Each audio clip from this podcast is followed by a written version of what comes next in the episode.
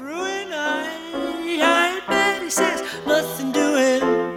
I, I, I'd call it suicide. But da da da da da da da da da da da da da da da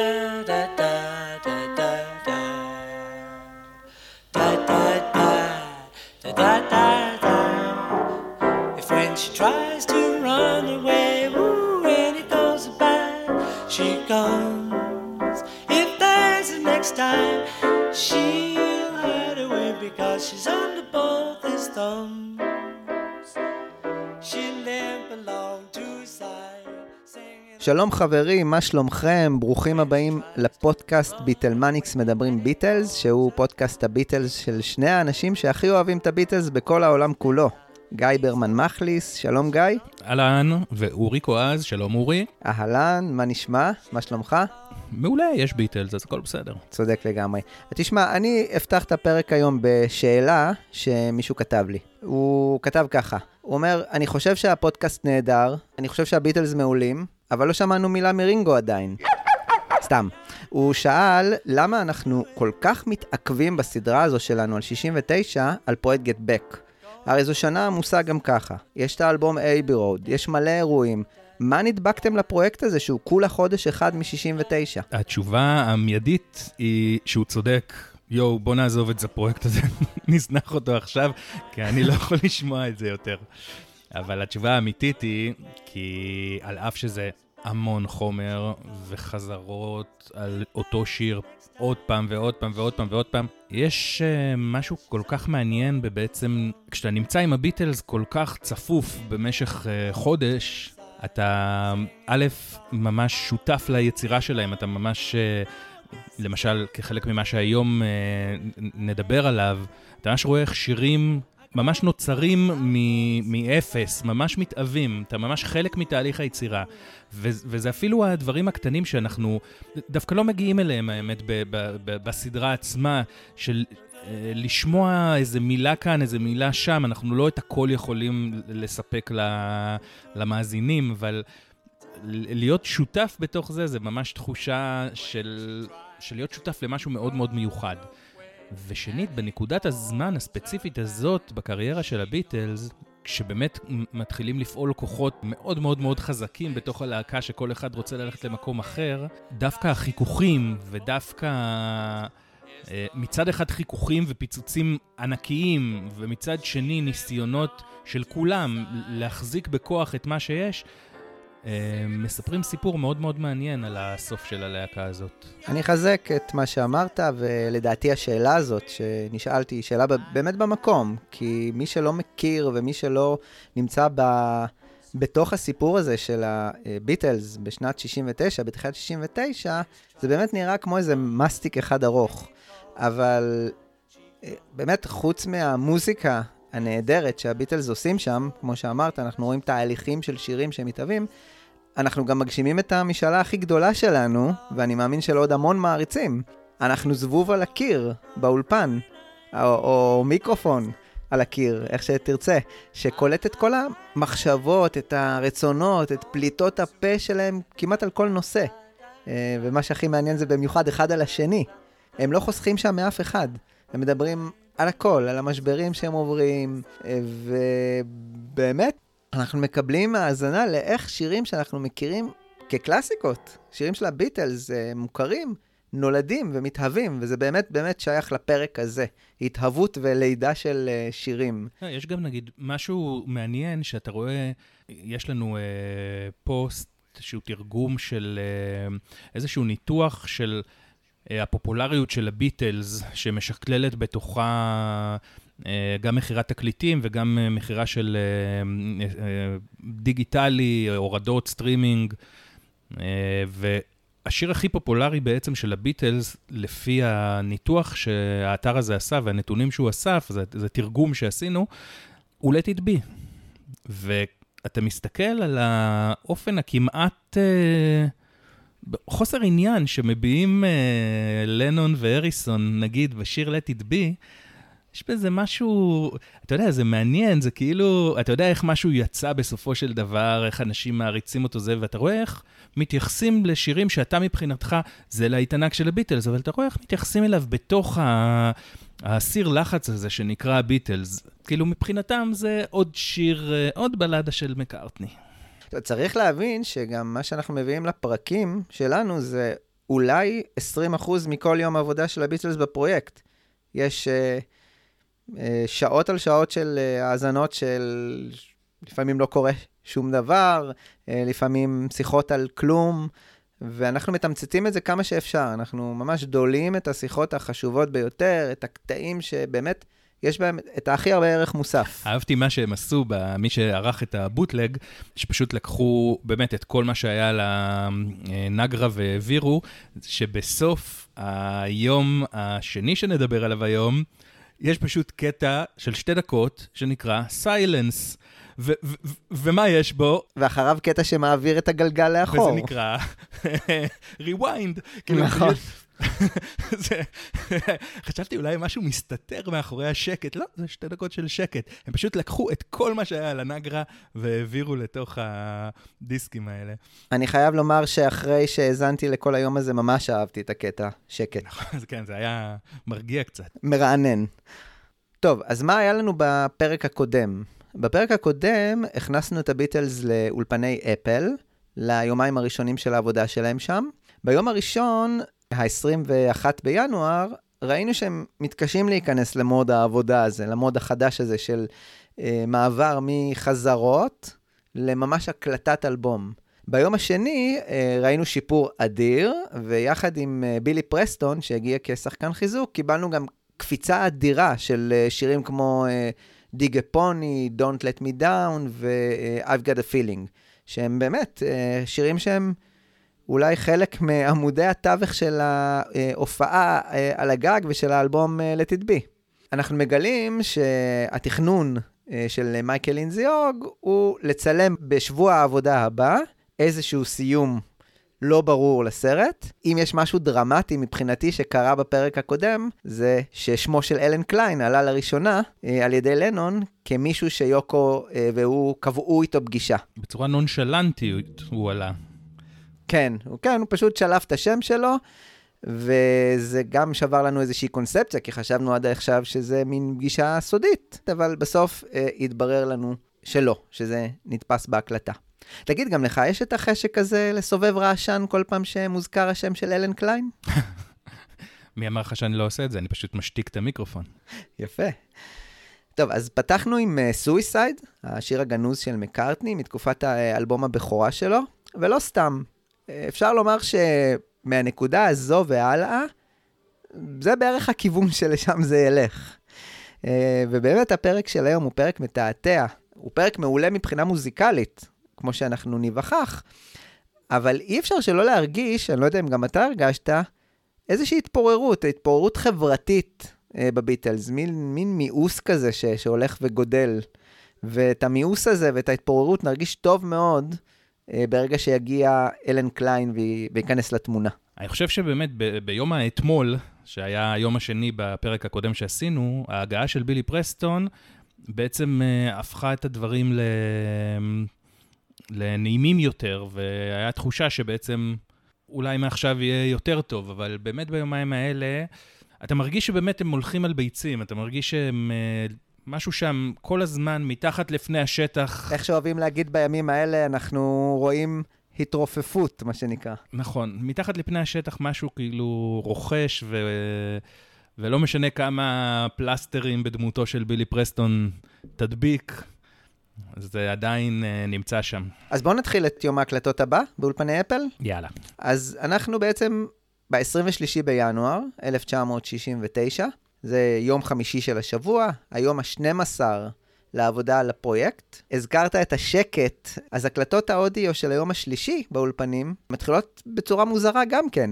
שומעים קולות רחוב, כלי רכב שעוברים, סוס ועגלה, צעדים של אנשים. אין לי באמת מושג למה, למה, זה, למה ההקלטות האלו, אולי הם השתרבבו בטעות, אבל אם אני מקשיב לשיחה הבאה, שתכף נדבר עליה, שמתחילה את היום, אז אולי אפשר להצביע על בדיקות של ציוד שאולי נעשות בחוץ. כי בעצם בשיחות שיפתחו את היום יש איזשהו דיבור או כיוון על צילומי חוץ. הנושא שפותח את שיחת הבוקר של היום הזה הוא העבודה בסוף השבוע הקרוב. כי זה מאוד חשוב. אה, בפעם הראשונה הם הולכים לעבוד בסוף השבוע. השיחה הזאת בבוקר של ה-23 בינואר, שהמשתתפים בהם אה, ג'ון, יוקו, רינגו, מייקל לינזי הוג וג'ורג' מרטין, שזו חבורה מרשימה לכל הדעות, נפתחת בדיון חשוב מאוד. האם צריך לעבוד בסוף השבוע הזה כדי להתקדם עם הפרויקט? נזכיר שהזמן של הפרויקט הזה הולך ואוזל, כי רינגו צריך להתחיל את אה, צילומי הסרט מג'יק קריסטיאן בפברואר, וגם בילי פרסטון מוגבל בזמן, הוא לא שם לנצח. שומעים את רינגו אומר שיש את סוף השבוע הזה, ואז יש שלושה סופי שבוע חופשיים, אז ג'ורג' מרטין אומר, אז למה שלא תעבדו בסוף השבוע הזה? זאת תהיה התשובה להכל.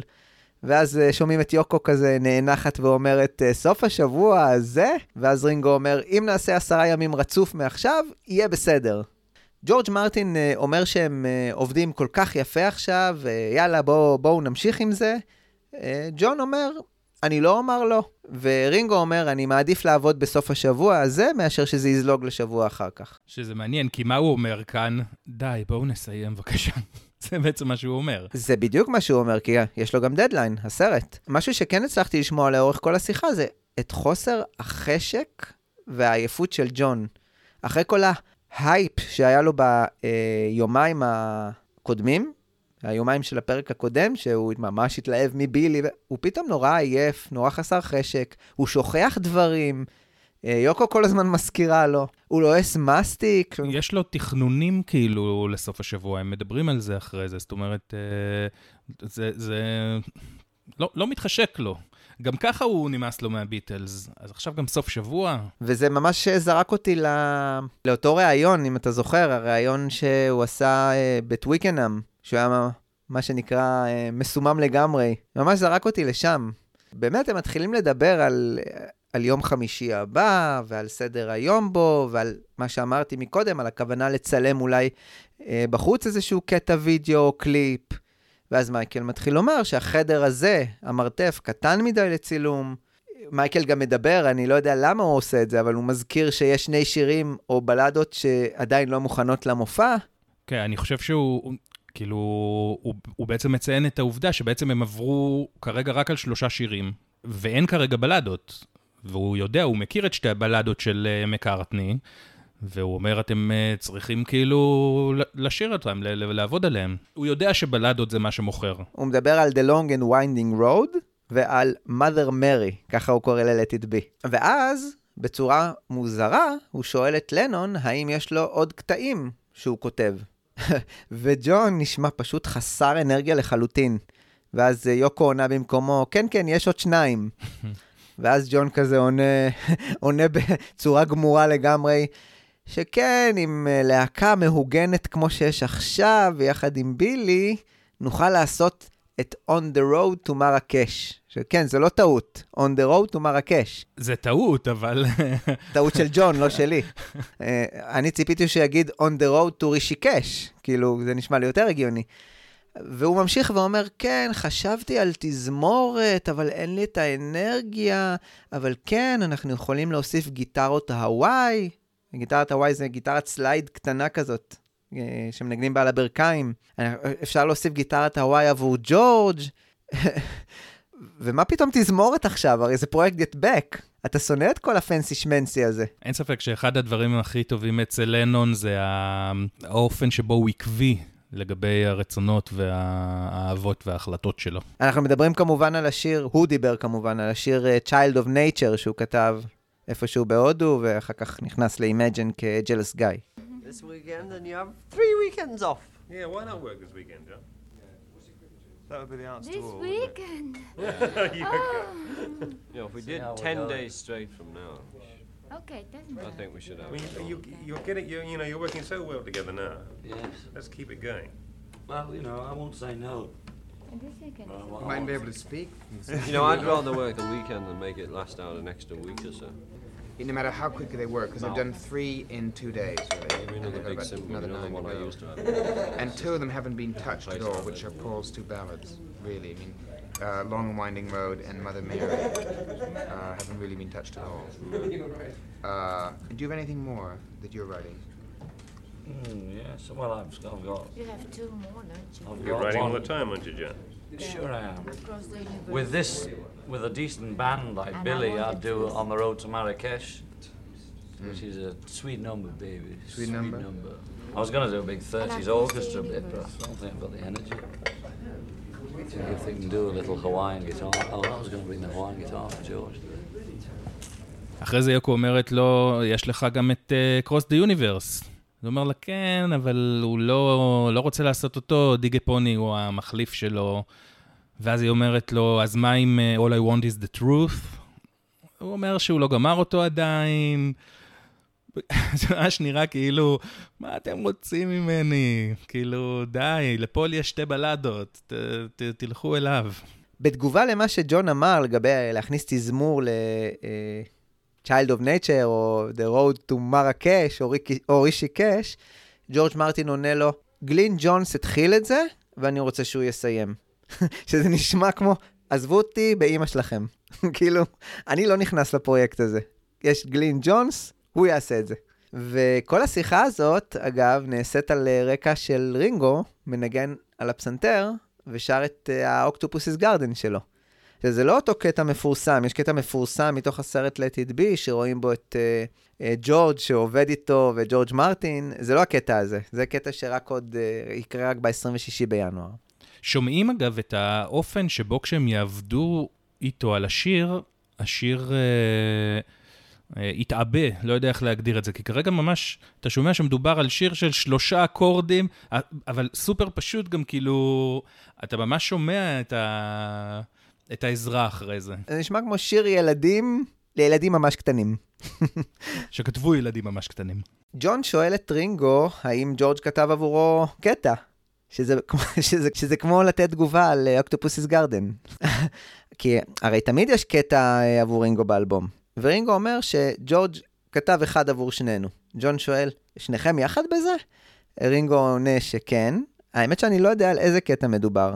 גם אני לא. ואז uh, שומעים את רינגו מבצע קטע על הפסנתר ושר uh, כזה, היי, היי, ג'ורג'י. וזה כל כך uh, חמוד, כאילו רינגו חמוד, אי אפשר לקחת את זה ממנו, ולפי דעתי גם ג'ון חושב את זה, שומעים אותו פשוט מתמוגג מרינגו.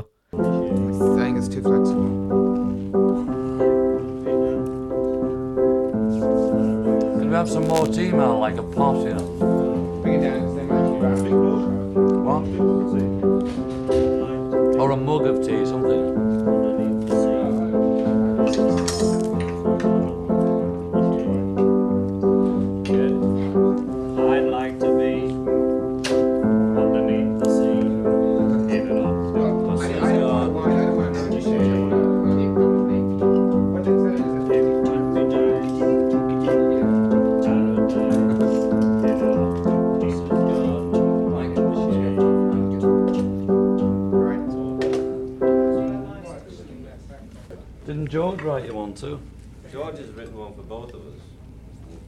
You're both in it?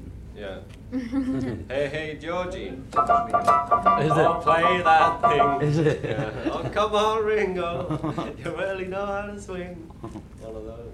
אגב, אם כבר דיברנו על קטע לרינגו, באמת אלבום Let It Be יהיה האלבום הראשון מאז Hard Day's Night שלא יהיה בו קטע לרינגו. מישהו מהנוכחים מספר לא, לא הצלחתי להבין מי זה בדיוק, הוא מספר שהוא השמיע הקלטה בחדר העריכה, וזה נשמע לגמרי אחרת, ללא שום עיוותים, ללא שום דיסטורשנים, ואז ג'ון מתחיל לספר ולהיזכר ברימיקסים שהם עשו באולפני טריידנט ל Dear Prudence. ואז כשהם הביאו את ההקלטות ל-EMI, אני חושב שגם דיברנו על זה בחלק הראשון של נכון. הסדרה. נכון. כן, שהם הביאו את זה ל-EMI וזה נשמע איום ונורא. ואז מייקל אומר, כן, אני מת על Dear Prudence. וג'ון אומר, גם אני. ואז יוקו שואלת, על איזה שיר מדובר? ואז ג'ון עונה לה, Dear Prudence, dear. ואותי זה ממש הצחיק.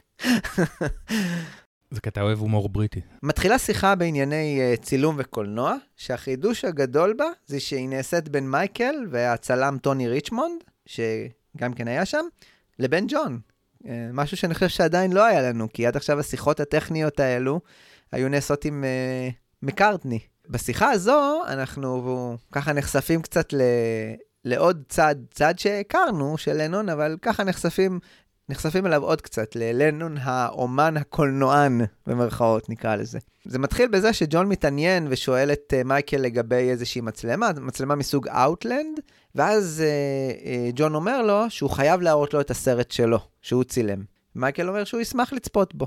ואז ג'ון מתחיל לספר על הסרט שלו, שהוא צולם על uh, גלגל של שלושה אינץ', ושרובו צולם בשוט אחד, ואז זה מעניין את טוני, טוני uh, הצלם. הוא שואל אם זה הסרט שהוא צילם במהירות גבוהה, וג'ון עונה לו לא, אלה היו שניים אחרים. אני מדבר על סרט אחר, על סרט שעשינו על התערוכה המשותפת uh, שלו ושל יוקו, תערוכה שנקראה You are Here. Uh, זה סרט באמת שמת... ככה מתעדת מאחורי הקלעים וההכנות לתערוכה. הוא גם מספר שהם אה, התקינו מצלמה נסתרת אה, ליד הדלת, ואף אחד לא ידע על זה, שזה מאוד מיוחד. אני חושב שזו הזדמנות אה, מצוינת אה, ככה לדבר על ה... מה שנקרא קריירת הקולנוע במרכאות של לנון. מה אתה אומר? לנון ויוקו. כן, לנון ויוקו. באמת, אני לא יודע כמה באמת היו ללנון אה, שאיפות אומנותיות בתחום הצילום ובתחום הסרטים אה, לפני שהוא פגש את יוקו, כי דווקא מקארטני, אגב, היה יותר מצוי בתחום. הרי הוא תמיד הסתובב עם המצלמה וצילם. מהרגע שג'ון פוגש את יוקו, זה נראה כאילו... אם זה היה שם, אז פתאום זה התפרץ החוצה. אני גם יכול לשער שזה קרה בהנחייתה. כי uh, תכף uh, נדבר על זה ונראה שהיא עשתה סרטים כאלה עוד לפני שהקשר ביניהם התהדק. אותו אוונגרד, כמו שהם אהבו להתהדר בו, בעצם לא בא לידי ביטוי רק בצלילים ובמוזיקה, אם אפשר לקרוא לה ככה. למשל, התוצרים של הלילה הראשון שהם בילו יחד, אה, בזמן שסינתיה הייתה בחופשה, באמת תורגמו לאלבום Two Virgins, אבל לא רק. יחד עם האלבום הזה יוצאים שני סרטים קצרים, אה, בהשתתפות הגיבורים שלנו, ג'ון ויוקו. אה, בסרט הראשון רואים את הדמות של ג'ון ויוקו, לא יודע אם יצא לך לראות את ה... את הדבר הזה, רואים את הדמות של ג'ון ויוקו מורכבת, כאילו, זה שני צילומים ש, אה, נפרדים, וכאילו הרכיבו אותם אחת על השנייה, וככה אתה רואה אותם במשך עשר דקות תמימות, זזים, ככה, ואז מתישהו, אחרי עשר דקות, הסרט עובר להראות אותם בפרופיל ביחד, מתחבקים, מתגפפים, מתנשקים, גם כן עוד עשר דקות. ואם זה לא מספיק, ברקע אתה שומע קטעים מ-2 Virgins. ככה, להשלים את החוויה עד הסוף. יש את זה בגרסת במאי, בבלו-ריי, שמגיע גם עם uh, כל החומר שצולם ולא נכנס? כן, אבל אתה חייב לראות את זה עם משקפי שמש. עוד סרט שיצא מתוך הצילומים האלה נקרא Smile. עכשיו, במקור הוא נקרא Number 5. תכף אני אסביר למה. עכשיו, למה Smile? הוא פשוט, אתה רואה את הפרצוף של לנון במשך 50 דקות בהילוך איטי, כשהוא בדרך למטרה הנשגבת, שהיא חיוך. ברקע אתה שומע קולות של טבע, צפצופי ציפורים, וזה באמת אותו סרט שמה שנקרא צולם אה, במהירות גבוהה, ואז הוקרן במהירות אה, רגילה, ואליו התכוון אה, טוני, הצלם, בשיחה שלהם. אגב, על הסרט הזה, סמייל, אה, יוקו אמרה שזה סרט עבור אנשים שירצו אותו על הקיר בביתם כתמונת אור. וג'ון עצמו אמר שהסרט הזה יובן רק עוד 100 שנה. אז זה בעצם משאיר לנו עוד 50 שנה בערך להבין אותו. אז שווה, יש לי מה לחכות. כן. עכשיו באמת, יוקו, כמו שאמרת קודם, יוקו כבר עשתה סרטונים קצרים כאלה לפני שהקשר עם ג'ון פרץ. אה, אחד מהם היה סרט בשם Number 4, אז זה מסביר את ה Number 5 שהם רצו. והסרט הזה, היה לו עוד שם, Bottoms, ישבנים. ובסרט הזה אתה רואה 365 אנשים, חלקם אה, ידוענים, מפורסמים, שפשוט חושפים את הישבנים שלהם עבור השלום. פופקורן לא מומלץ בסרט הזה. לא, אבל עכשיו אתה מבין למה זה לא הגיע. השלום. הוא, הוא חשש מהישבנים. במיצג הזה שהם עשו, You are here, רואים את ג'ון ויוקו משחררים 365 בלוני הליום לאוויר. כנראה יש למה, ליוקו משהו עם המספר הזה. אחר כך ב-69 יוצאים סרטים יותר אגרסיביים. אני מדבר כבר אחרי פרויקט גטבק, יוצאים סרטים הרבה יותר אגרסיביים של שניהם. יש סרט אחד אה, שנקרא Self Portrait, שבאמת, אני, אין לי דרך קלה לתאר את זה, ואני מתנצל בפני כולם. ואם השגתם את הסרט הזה, אני מתחנן, אל תצפו בו. זה סרט של 42 דקות, של self portrait של איבר מינו, של ג'ון. סרט נוסף שהם עשו אה, ב-69, היה סרט טלוויזיה של שעה ו-20 דקות, שנקרא בשם המאוד מזמין Rape, אונס. בסרט הזה רואים באופן מאוד מאוד מאוד מטריד, כאילו רואים בחורה שמצלמה עוקבת אחריה, באופן מוזר, בעצם לאורך כל אורך הסרט. באמת, מצד אחד הסרטים האלה מסקרנים, והם מביאים איזושהי נקודת מבט אחרת, אולי על החיים, אה, אתה יודע, נקודת מבט אה, יותר מטרידה, פחות אה, לוי דווי כזאת. אבל אני לא, לא, לא חושב שיש, שזה משהו שמעריץ או מעריצת ביטלס באמת רוצים לצרוך. בסדר, אבל זה לא, זה לא סיבה לא לעשות, כי זה לא נעשה עבור מעריצי הביטלס. אולי כהתרסה למעריצי הביטלס. זה גם נעשה כהתרסה, וזה אני בטוח, אבל ההתרסה היא לא דווקא נגד מעריצי הביטלס, ההתרסה היא, זה בעיקר התרסה שמגיעה מיוקו בכללי, בכל דבר שהיא עושה, של קריאת תיגר על מה זה אומנות, מה זה סרט, מה זה מוזיקה. נכון. אתה יודע, אחד יגיד, הצרחות שלה זה משהו שאי אפשר לשמוע. השני יגיד, היא באה ואומרת, מי אמר שדווקא שירה אה, נעימה היא דרך הביטוי אה, כדי לעורר את הדמיון שלך, אולי זה דווקא מה שמרדים אותך, בעוד שהצרחות... מעוררות אותך ומכריחות אותך בעצם לחשוב. תראה, בגדול אני מתחבר ליציאה מהקופסה הזו, אבל אני חושב שאם אנחנו מדברים כבר על אומנות, אני חושב שגם אה, חובבי אומנות פלורליסטים מאוד ומתקדמים מאוד, יכולים לצאת עם פה פעור מהדברים האלו שג'ון אה, ויוקו עושים. תשמע, הישבנים, דרך יותר טובה לקרוא לזה. אמור בוטומס. בוטומס, הוצג לפני אה, שנים מספר במוזיאון ישראל, כך ש... אתה יודע, כנראה שיש אנשים שכן חושבים שמדובר באומנות. באמת, אי אפשר שלא להעריך את פרץ היצירתיות הזאת והחדשנות, אולי גם עם האומץ הזה שנופל על ג'ון. אתה לא ראית דברים כאלו אה, לפני שיוקו הגיע. כן, לא להיות הביטל אה, ג'ון לנון, להיות, אה, להיות אומן שעושה מה שהוא חושב, ואומר מה שהוא חושב, לא אכפת לו לעמוד ערום על עטיפה של אלבום, או כאילו להיכנס בכל uh, חוקים ו... ומרות, זה משהו שהיה טמון בו, זה אנחנו יודעים, אנחנו מכירים את הסיפורים. אבל אני חושב ש... אני חושב שנגיד, ב... כשהוא היה ב...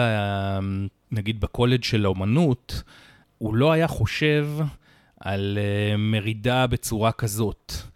אה, לא באומנות עצמה, אלא במרידה במסגרת. ופה הוא כאילו, אני חושב שהיא באה והיא אמרה לו, תשמע, כל דבר שאתה רוצה לעשות זה אומנות, כי אתה רוצה לעשות את זה, וזה בא להגיד משהו.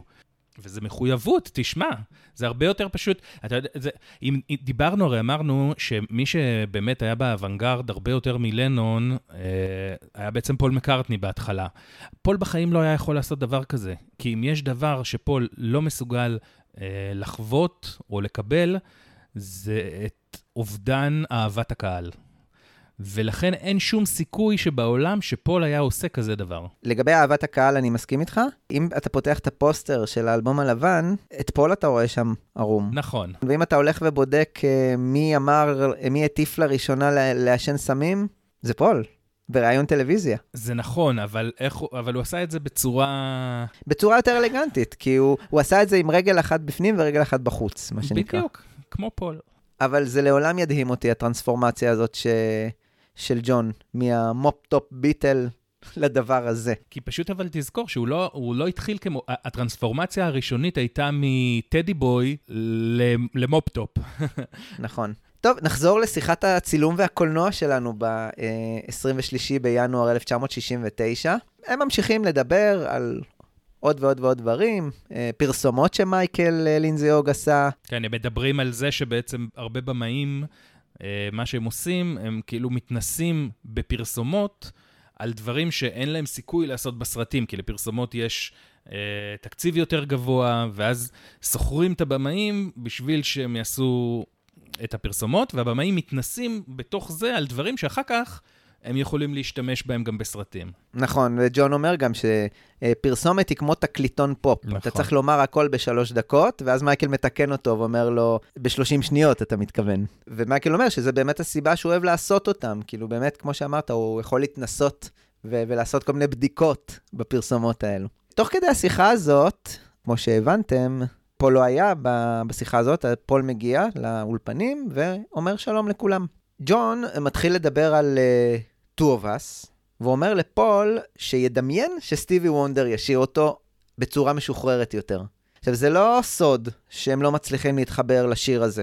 לפחות בגרסה הנוכחית שלו, הגרסה הרוקית הזאת, שהם עשו לו uh, פעם אחרונה בטוויקנהאם. Uh, ובאמת החיפוש הזה, אחרי משהו שיתאים לו ויביא אותם למשהו סביר עבורו, אני חושב שכל הזמן מעסיק אותם, או יותר נכון מעסיק את פול. ובפרק הזה אנחנו גם נראה את ה... שהם מוצאים לו פתרון. אבל בנקודה הזאת, ג'ון אומר שהרעיון שסטיבי יעשה את השיר הזה מאוד מדליק אותו. ומייקל מוסיף שהוא האמן הטוב ביותר לדעתו בלייבל תמלה. ואז uh, הוא גם מנסה לחקות אותו, ג'ון, הוא כזה מתחיל לשיר כמוהו, או כמו שהוא חושב שהוא היה נשמע. I had the, the song, two of us picking cocoa, oh, yeah. just Stevie Wonder. Just imagine him singing it. Not two way out, just no looser. Way. Just the guitar, whatever. You know, I can't quite get it. Yeah, yeah. I, yeah. Like, so imagine Stevie, oh, darling. That's the way you should have looked today, though. Yes, I couldn't find me suit, could I? I know. Yeah, it was two. Uh, the word instead of two bus riding, no. It was just, I can't do it, but he was singing it. And then the middle age he was singing.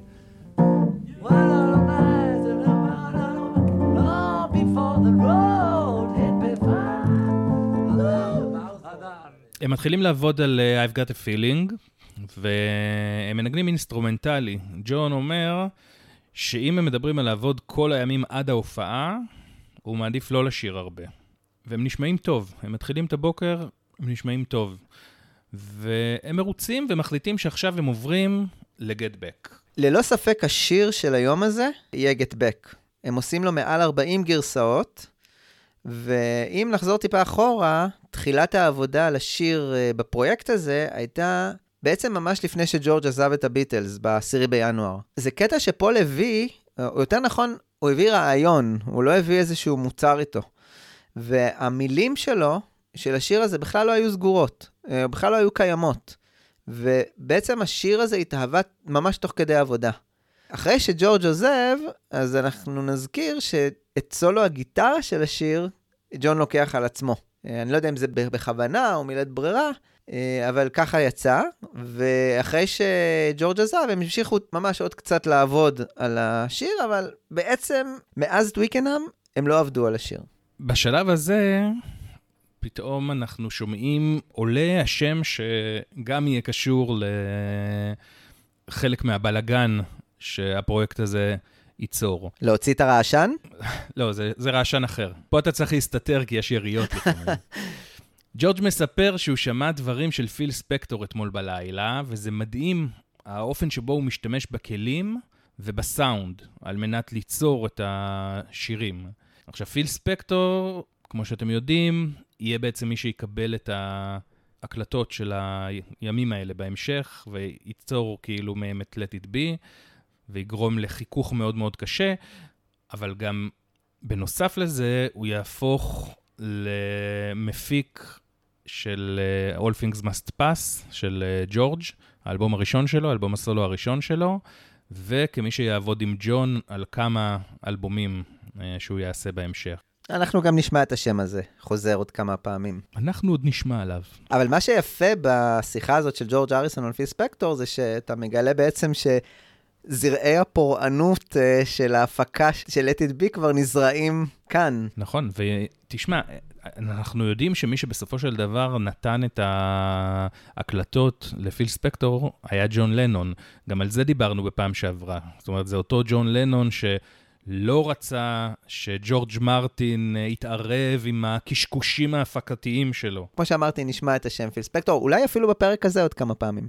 בואו נחזור לגט בק, שהביטלס מתחילים לעבוד עליו, ואתה יודע, קראתי איפשהו אה, שג'ון אמר על העבודה, על השיר הזה, אני לא יודע אם רק ביום הזה, אבל הוא אמר איפשהו שפול לא שכח להביט ביוקו כל פעם שהוא שר את הצירוף Get Back. אגב, הוא אמר עוד משהו, הוא אמר שהשיר הזה הוא בסך הכל גרסה טובה יותר לליידי מדונה. Yeah, it was... Uh,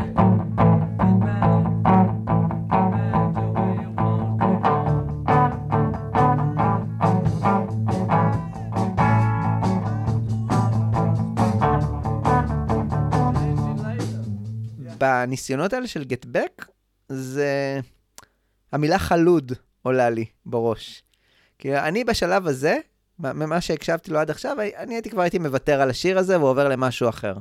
אחר כך, יש דיון קצר על המילים של גטבק, ופול ממש מסביר לחברים שהדמות הזאת, ג'ו ג'ו, אה, מגיעה מחווה בטוסון, אריזונה, שזה ליד הגבול עם מקסיקו, והוא מספר שם סיפור שרק מקארטני עם היכולת המופלאה שלו, יכול לספר על דמות פיקטיבית. דמות פיקטיבית שהוא המציא עבור שיר. ואם אנחנו חוזרים לשירים כמו אלינור ריגבי ו... לא יודע, She's Leaving Home, רואים שזה איזשהו pattern אצלו. הוא חייב לברוא איזה עולם מאחורי הדמויות הפיקטיביות שלו. הן לא יכולות להיות חלולות לגמרי. מקארטני אומר שהוא רוצה שהריסון ינגן מעברי רוק אנד רול עבור השיר הזה, כי זה מה שהוא מרגיש שמתאים לו, ואז הוא גם מדגים לו. נכון, אגב, ג'ון, וזה לא משהו פשוט, אומר לג'ורג', אולי תעשה מה שעשית בסולו של Dig a Pony. הוא אמר, שמעתי את, ה... את זה בהקלטה, ואתה ממש נהדר שם. אני חושב ש... אני מקווה שג'ורג' כתב כאילו את התאריך שהוא קיבל מחמאה מג'ון. בטח, הוא הכניס את זה לספר שלו, I'm mine.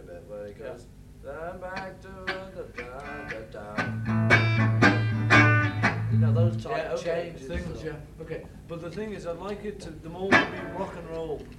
That's the only thing that I feel about the song. Nothing, but, but it's, you know, you know, like rock and roll changes. Yeah. Like A to D.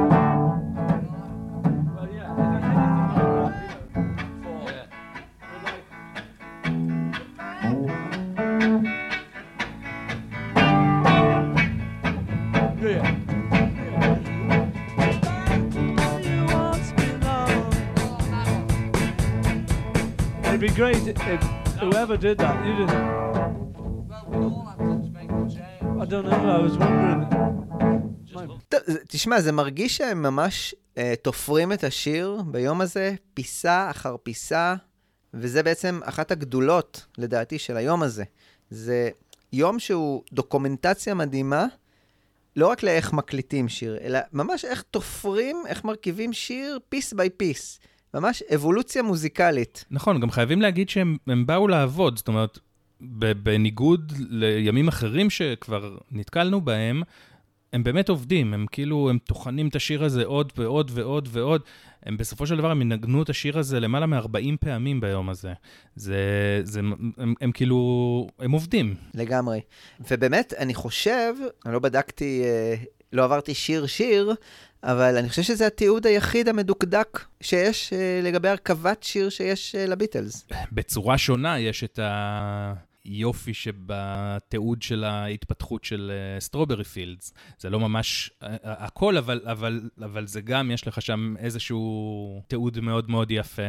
ואם אתם רוצים באמת uh, לעקוב אחרי התיעוד של Strawberry Fields, יש לנו פרק uh, פודקאסט אני חושב שמותר להגיד על אה, משהו שלך אה, מדהים, נכון? אתה יכול להגיד על החלק שלי, ואני אגיד על החלק שלך, ואז זה בסדר. אז החלק של גיא מדהים שם. גם החלק של אורי מדהים שם. בקיצור, אה, תקשיבו, זה, זה לא אנחנו, זה לנון. איך שהוא מרכיב שם את השיר, זה... ומקארטני, זה גם על פני ליין. נכון. זה... תראה, נכון לעכשיו, התוצאה הסופית של גטבק, כמו שאנחנו מכירים אותו, נראית ממש רחוקה. ואני שוב חוזר ואומר, אותי זה היה ממש מלחיץ, אם, אם אני הייתי הם. ואם הייתי יודע שהפרויקט אמור להסתיים uh, תוך כמה ימים. אבל זה אני.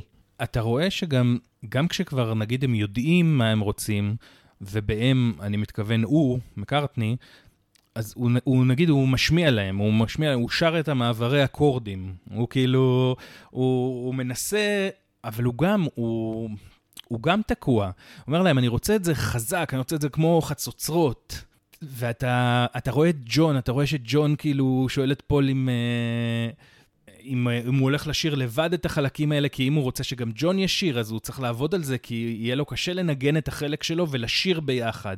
אה, הוא צריך להוריד את הטון, הוא צריך אולי את הסולם, ופתאום אני קולט שהם באמת ממש חוששים מהופעה חיה. כאילו, זה משהו שהם לא עשו כבר המון המון שנים.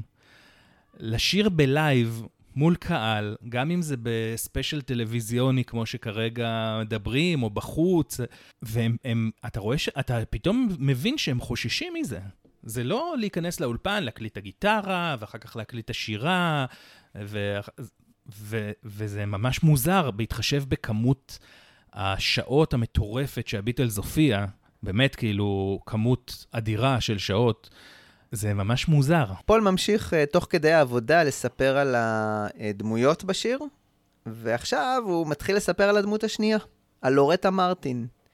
הוא מספר שהיא drag queen, אמרנו, הוא חייב לתפור לה uh, קורות חיים מלאים. כן. הוא מספר שהיא drag queen, שחיה בחווה, והולכת עם עקבים גבוהים. אז בעצם זה Walk on the Wild Side של פול מקארטני. משהו כזה. לי דווקא זה הזכיר את הווסטרניות הזאת, הזכיר לי את אה, Rocky Raccoon, שגם שם הוא תפר סיפור מלא. באמת, אבל חלק מהדברים שהוא מספר על אה, לורטה הזאת, המשפטים שהוא מספר, הם ייכנסו לקודה של השיר, לסיום של השיר. כאילו, ממש ידבר אותם בסיום השיר. כרגע הנגינה סביב השיר לא נשמעת טוב, ממש מונוטונית כזאת. הזכרת מקודם uh, שהוא דיבר על חצוצרות, אז את המעברים האלה, את הטו-טו, שאנחנו מכירים מהתוצאה הסופית, הוא באמת מדמה לחצוצרות. הוא מדגים את זה עם הכל, ואז שומעים שהם מנסים לתרגם את זה לגיטרות, ולפי דעתי זה קטע נפלא. בואו נשמע את הקטע הזה. But then it's like at the end, get back! Get back, Jojo! Get back to sweet Loretta! He's waiting for you!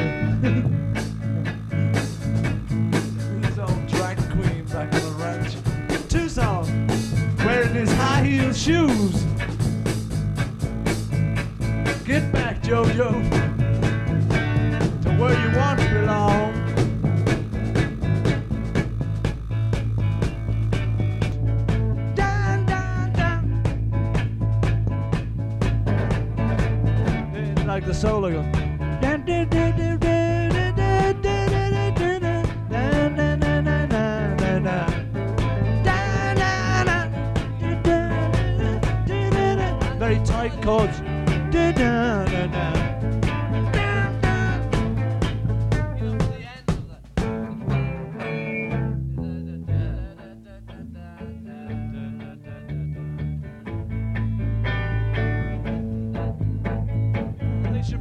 snatched like that, you know, like you're doing the chords.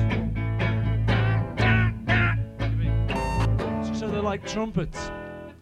בשלב מסוים, תוך כדי העבודה, ג'ורג' הריסון שם לב שיש דמיון בין Get Back ל-Reach Out I'll Be There של ה-Four Tops, שיר שיצא ב-66, והוא ככה מתחיל לפזם את השיר. את מקארטני זה לא מעניין, והוא ממשיך עם uh, Get Back שלו. Belong.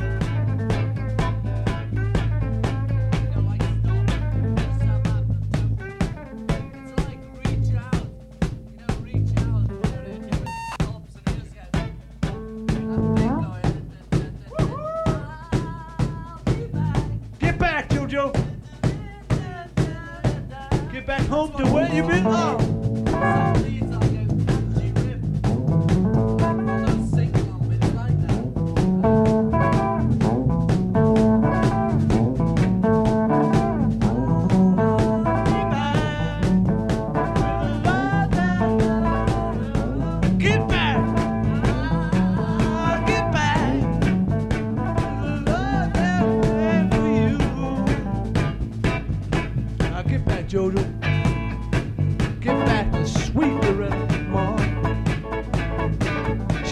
For you, Jojo. She won't do you no harm.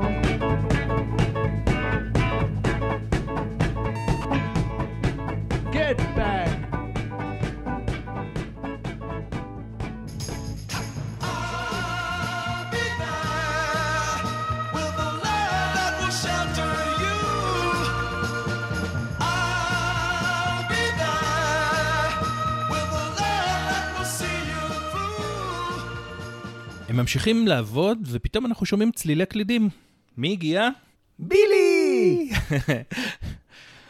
זה כבר טוב, זה כבר אומר שתכף ישתפר. ג'ון וג'ורג' אומרים, רגע, יש בתים בשיר שנעלמו, יש את הבתים על הפורטוריקנים. היה בתים על מחאה חברתית, אם אתם זוכרים. והפקיסטנים. פקיסטנים, סליחה, אמרתי פורטוריקנים, אבל התכוונתי לפקיסטנים. מתחילים בפ'.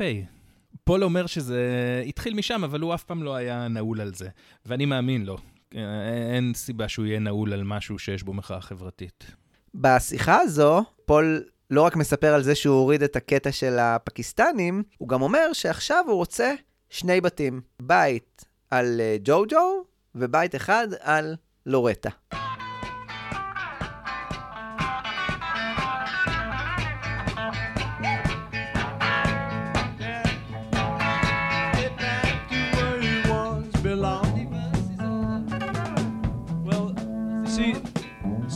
Started off as a protest song, but it, will work actually just as these two. You know, with all the verses about the Pakistanis and that. But I was never struck on that. I like the word Pakistanis, you know. you know. But, you know, I think it works okay with just the two verses. About Sweet Loretta Martin, the first verse. Just have two for now, you know. Yeah. Well, I mean, uh, I don't mean really how many verses. Okay, I'll just sing it through. I'll sing it through and sort of shout where it's at, where I think it should go, and then if, it, if you don't agree, remember well, maybe if we had an intro, a verse, a chorus, a yeah. back, and then there's a bit which is like solo. Yeah, solo. Get back, Joe. הם מתחילים לנגן, ותקשיב, זה נשמע מעולה פתאום. זה באמת נשמע כאילו, אה, כאילו נפל להם האסימון, והם הבינו בדיוק איך זה צריך להישמע. אבל אז הם מפסיקים, כי יש בעיה בסולו של אה, ג'ון. ולאורך כל הגרסאות אתה שומע שג'ון מתקשה לנגן את הסולו. פעם זה השירה, אחר כך יש לו בעיה איך לסיים את הסולו. נורא קשה לו לג'ון בשיר הזה.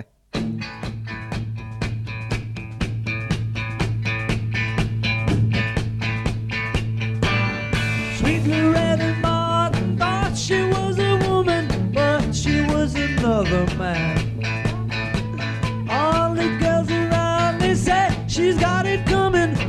She gets it while she can.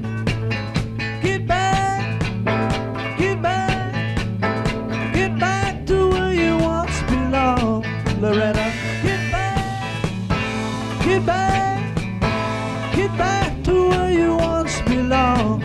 Get back.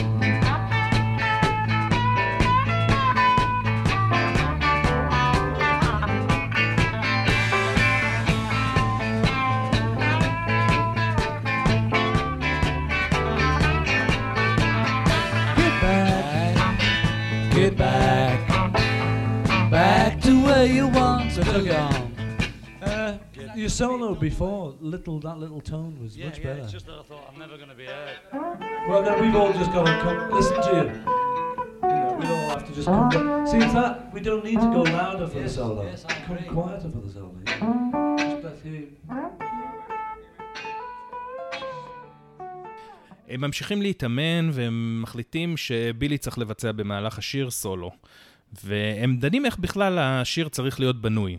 ומנסים ומנסים ועוד ועוד ועוד ועוד, וזה משתלם בגלל שבמהלך היום השיר עובר שינוי מאוד גדול, ומגיע למצב די מושלם. הם מחליטים בסופו של דבר על מבנה שיכיל שלושה סולואים. סולו גיטרה, סולו פסנתר שבילי ינגן, ואז שוב סולו גיטרה.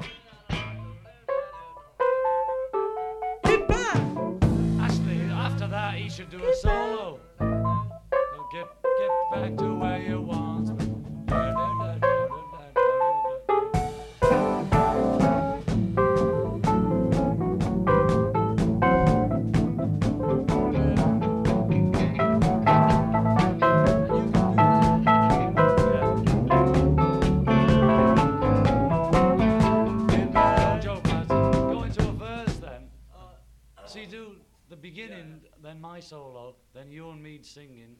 and then he comes in, does his break and a solo, then you sing a verse and one last long get back and out. Okay. אם יצא לך אה, לראות אה, צילומים, צילומי וידאו מהיום הזה, יש, אה, אני חושב, לא מעט, יש צילומים יפים כאלה, שרואים את הביטלס עושים חזרות על גט בק, ואז רואים מין שוטים יפים של מצלמה שמשייטת בחדר כזה, ועוברת כזה בדרך, דרך כוס זכוכית. משהו מאוד יפה, מאוד אומנותי, דיברנו על אומנות מקודם. ובאמת, בשלב מסוים, שומעים את פול uh, בנקודה הזאת אומר, uh, תפסיקו כבר עם כל השוטים האומנותיים האלה. צודק, נו די, מפריעים לבן אדם לעבוד. תוך כדי העבודה הסיזיפית הזו, הם uh, מתחילים לדבר על ארוחת הצהריים. תשמע, אחרי כל כך הרבה ניסיונות שהיו שם של גטבק, הרגשתי שהדיבורים על ארוחת הצהריים היו הדבר המעניין ביותר שקרה במהלך הדקות האלו. אני רואה שהם עדיין ממשיכים עם החששות שלהם, אבל של ההופעה. כאילו, פול אומר בשלב מסוים משהו מאוד לא אופייני לו, הוא אומר שכל החלקים הקטנים האלה שהם מכניסים לשיר, בסוף יבלבלו אותם. ושצריך להגיע למצב שהשיר ישתנה כל הזמן, אבל ימשיך להיות שיר פשוט. כלומר, השמטת אקורדים, סולואים, לא עיבוד קולות מסובכים. זה כל כך לא פול לוותר על, ה, על הסאונד והקישוטים בשביל לפשט שיר. זה נשמע שהוא נכנס ממש לרעיון של Get Back. Uh, איך השיר ייגמר? כרגע הוא ממשיך וממשיך וממשיך. פול אומר שכנראה ב fade out. אוקיי, זה טוב לסינגל, אבל מה עושים בהופעה? ג'ורג' אומר לו, בוא נחתוך בבת אחת. ופול אומר, אה, זה רעיון טוב. הם נכנסים לחדר הבקרה כדי להאזין למה שהם הקליטו באותו היום, ויוצאים לארוחת הצהריים. כשהם חוזרים, הם uh, עוברים לאלתור אינסטרומנטלי של uh, בלוז. מהמם אגב. מהמם, בניגוד לימים הקודמים שהם היו נורא משעממים, האלתורים שלהם האלה. פה מדובר בקטע שממש uh, כיף לשמוע. אני חושב שאנחנו uh, עכשיו נשמע קטע מהדבר הזה, אני חושב שאם הייתי שומע את הקטע הזה סתם בצורה אקראית, אין סיכוי שהייתי מנחש שאלה הביטלס. הקטע הזה מדגיש את הווירטואוזיות של uh, בילי פרסטון על הקלידים.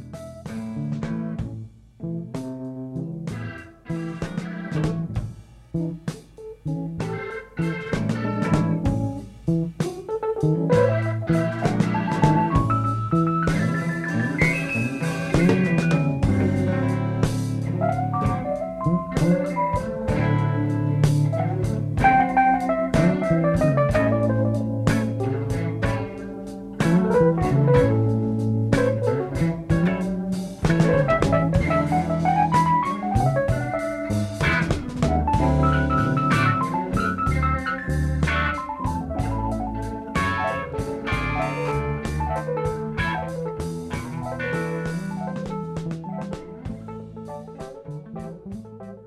קטע הבלוז הזה, אה, העבודה על Get Back מתחדשת, אבל רגע, מזמן לא היה לנו איזושהי מחווה לימים ההם. ופול וכולם פוצחים בנגינה של uh, Twenty Flight Rock של אדי קוקרן, שזה uh, אחד השירים שפול ניגן לג'ון באודישן המאולתר אז בקיץ 1957, ונוהגים גם uh, לשייך לשיר הזה את הרושם המעולה שג'ון... Uh, שנטען שהיה שיכור באודישן הזה, אה, קיבל אז מפול, כי פול הכיר את כל האקורדים אה, ואת כל המילים, אבל באירוניה מאוד גדולה, פול לא ממש זוכר את המילים בינואר 69. Well,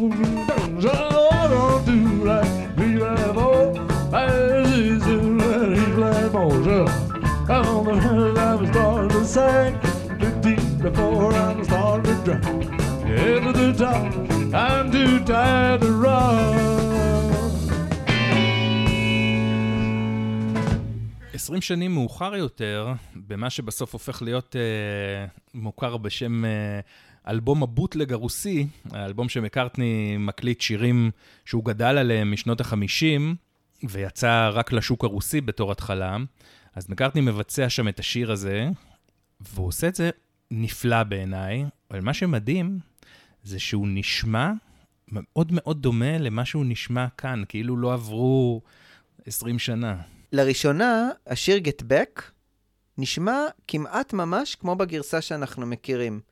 וזה מדהים אותי לגמרי, כי סך הכל כמה שעות של עבודה, והם משיגים את התוצאה. טוב, אנחנו יודעים, אלו הביטלס, אבל מצד אחד באמת יש משהו מאוד סיזיפי בעבודה הזאת על השיר, אבל גם, אני לא יודע אם גם אתה קיבלת את הווייב הזה, משהו גם מאוד מהפנט. אה, לשמוע את השיחות האלה ואת, ואת ההרכבה של הפאזל הזה. אה, כשראיתי את הרשימה הזאת של כל הקבצים שאני צריך להאזין להם וקוראים להם back, תקשיב, חשכו עיניי. אבל אני לא יכול, לא יכול לומר שסבלתי עד כדי כך, אחרי שסיימתי להאזין.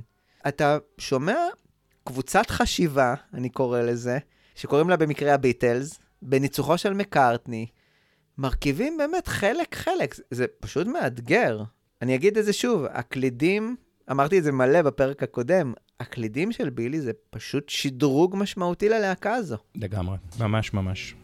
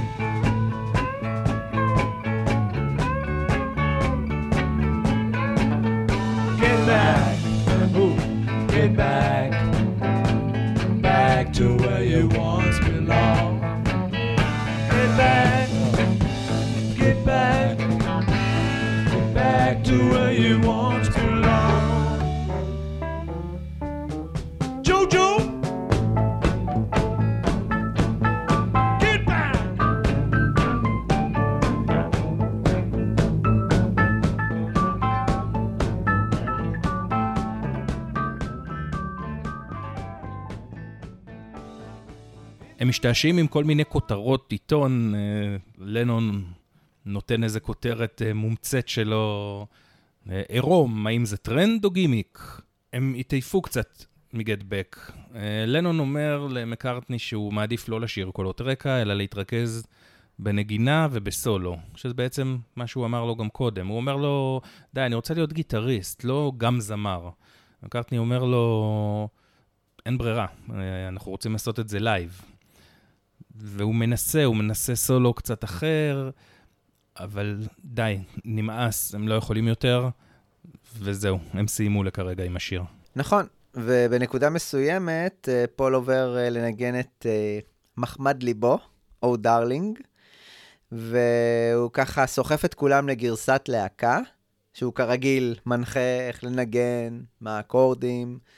זה באמת אה, משהו שהם לא עשו מזמן, כי הפעם הראשונה שהם אה, ניגנו את או דארלינג בגט בק, זה בעצם היה ב-7 בינואר, שזה היה היום הרביעי ב- ב- של הפרויקט, בטוויקנאם, אבל זה באמת היה כבר לפני איזה מיליון שנה, ומאז הם לא נגעו בשיר כלהקה. ואתה רוצה לנחש מה החידוש הגדול לגבי השיר הזה, ביום הזה? יש קלידים? יפה מאוד, בילי פרסטון. אבל הפעם, באמת, אני חייב להודות, הוא לא מצליח לעשות את הקסמים עבור השיר הזה. אבל עדיין אנחנו מקבלים גרסה נדירה של Oh, Darling עם בילי פרסטון. Darling.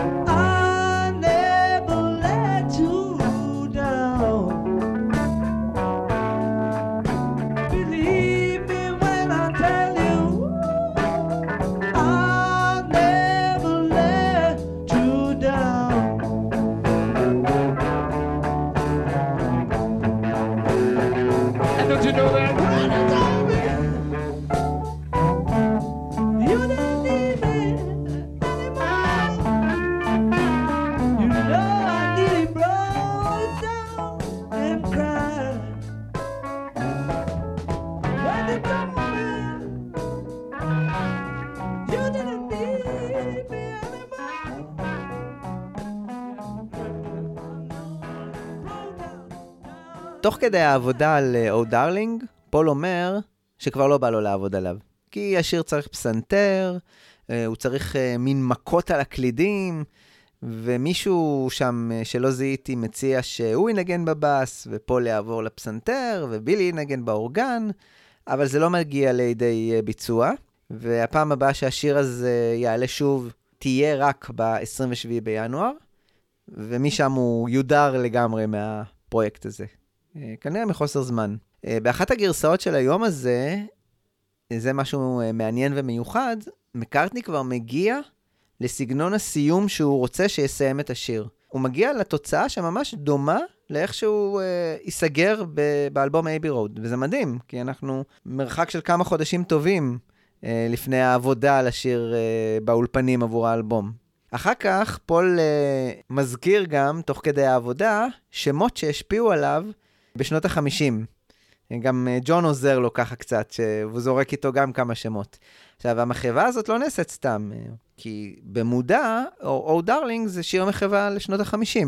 אז פול אה, זורק בין היתר את השם של אדי קוקרן, וג'ון, שהוא כרגיל מאוד מאוד משעשע, זורק את השם של ג'ורג' המינגווי, שהיה בכלל שחקן קריקט, ופרדי סטאר, שהיה בכלל קומיקאי.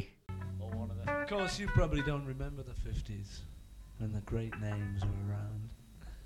Eddie Cochran, Gene Burke, George Hemingway, Frida Starr, Foster Dulles, Freddie Starr. Oh, darling! Oh, please believe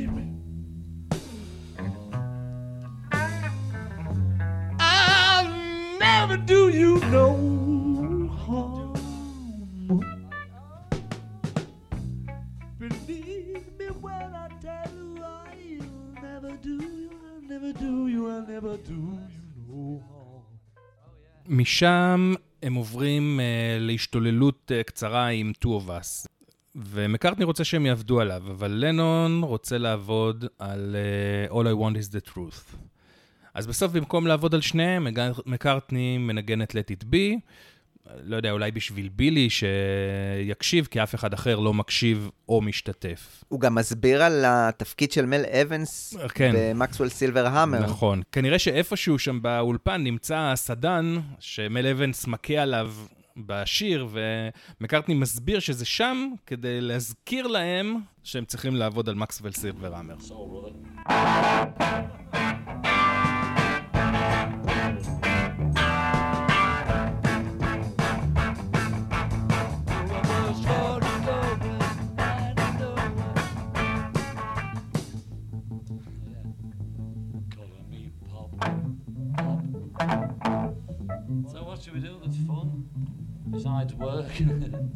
בהפסקה הזו, ממש קטע אה, אימפרוביזציה, רודף קטע אימפרוביזציה, ושום דבר מעניין לא ממש קורה, ופול תופס את עמדת התופים, פשוט מדהים. הבן אדם לא נח לרגע.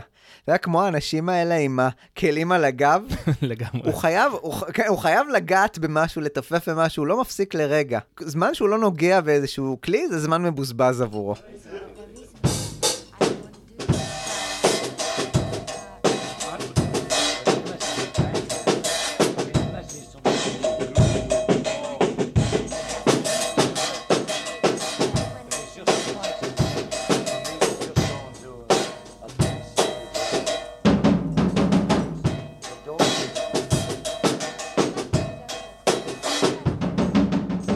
ברקע שומעים את uh, ג'ון ויוקו מדברים. Uh, לא ממש היה ברור על מה, כי פול כל כך הרעיש שם. קדח עם התופים. ממש, כן, היה בלתי אפשרי להבין. קדח במוח. אבל, כן, אבל uh, לחדתי מילה פה, מילה שם, והצלחתי להבין שיוקו מאוד מאוד מוטרדת. או... כן, ממה היא מוטרדת? היא מוטרדת מהמופע המשותף שהיא וג'ון רוצים להעלות. אה, מופע שבעצם בסופו של דבר יעלה בשני במרץ אה, בקיימברידג' מול 500 אנשים. והקונספט של המופע הזה, זה בעצם יוקו עומדת על הבמה, עושה את השואו שלה הרגיל, ובאותו זמן לנון יהיה ישוב על, ה, על הרצפה, על הבמה, עם הגב לקהל, כי הוא לא מסמר הערב, ומפיק צלילי פידבק מהגיטרה. אבל בטח נדבר על זה בהרחבה כשנגיע למרץ בסדרה שלנו. הם גם דיברו על איזשהו מפגש, ומאוד מאוד מאוד רציתי שתהיה שיחת המשך לזאת uh, עם אלן קליין, אבל לא, לא ממש הבנתי על מה הם מדברים. בינתיים, פול ממשיך להשתולל על התופים, uh, מ-Let's Twist Again על התופים, הוא עובר ל-Oh Darling על הפסנתר, ול-The Long and Winding Road, ואז שומעים את בילי פתאום מנגן על הפסנתר, מנגן מחרוזת מהשירים שלו, ואז עלתה לי הערה לראש. אמרתי, איך יכול להיות שפול ובילי לא עשו איזה דואט, סטייל אה, פול וסטיבי וונדר, שכבר דיברנו עליו אה, בפרק הזה? כי בילי היה מהאנשים של אה, לנון ואריסון. רגע לפני שבילי יקבל את הזמן שלו על הפסנתר, ג'ון ויוקו רוצים תה ועוגיות. למה אני מציין את זה? כי זה נורא הצחיק אותי, איך שהם... אה, מל, האם אתה חושב שאפשר יהיה לדאוג לתה ועוגיות? כל כך מנומסים. אם, אם uh, העלינו את uh, זה שאסור לומר את שמו בפרק הקודם, אז אני כאילו, פה, פה פתאום מל היה נראה לי כמו גמדון בית.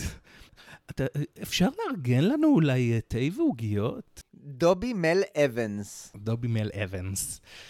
יש גם בעיית חשמל שם כל הזמן. אה, מייקל מגיע, הוא שואל את פול אם הוא גילה כבר מי אחראי לפיוזים של החשמל, כי מסתבר שצריך חשמל כשרוצים לצלם סרט, והפיוזים כל הזמן נשרפים, זה יקרה גם בהמשך. יש אווירת בלגן כל הזמן בפרויקט הזה. אבל בואו נעבור לבילי פרסטון, באמת, הכל, כל השאר רעשי רקע כרגע, כי הוא באמת אה, בחור חמוד נורא. הוא מבצע קטע שנקרא לו Love is the thing to me, קטע שלא הופיע אחר כך בשום מקום, ואז הוא עובר לבצע את השיר Everything's All Right, שזה שיר שיצא באלבום הראשון שלו באפל, באלבום שיצא בהמשך השנה. ופתאום התחשק לי שהם ייקחו מנוחה יותר ארוכה עם התה והעוגיות שלהם, וייתנו לו לנגן, או אולי אפילו יצטרפו וילוו אותו, זה, זה היה ממש מקסים. אז כדי לרצות אותי, הוא ממשיך. הוא המשיך עם, עם השיר uh, I Want to Thank You, שזה גם שיר שיצא באלבום הבא שלו. זה אלבום שהוא יפיק uh, יחד עם ג'ורג' אריסון.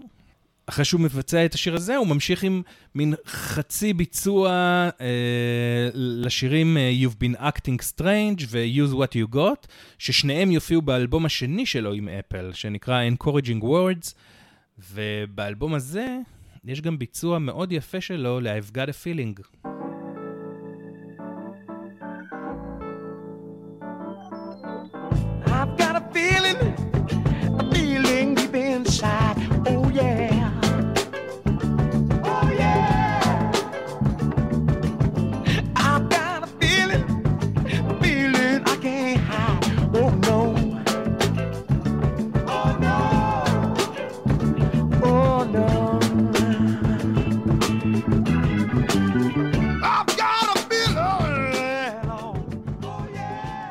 בשני האלבומים האלה ג'ורג' יהיה שותף הפקה, לא רק בראשון, בשני אף יופיע שיר שהם כתבו יחד, Sing One for the Lord. וכמו שאפשר להבין מהשם, זה שיר שמהלל את, ה... את האל, והוא נשאל בריאיון מהתקופה הזאת על השוני בתפיסת האל בינו לבין אריסון. והוא ענה, השמות משתנים, עבורו זה קרישנה, עבורי זה ישו. הקידום הרוחני שבלשבח את האל, מזמורי התפילה, ההפצה שלהם, להפוך אנשים לחלק מזה, אלה הדברים שיש לנו במשותף.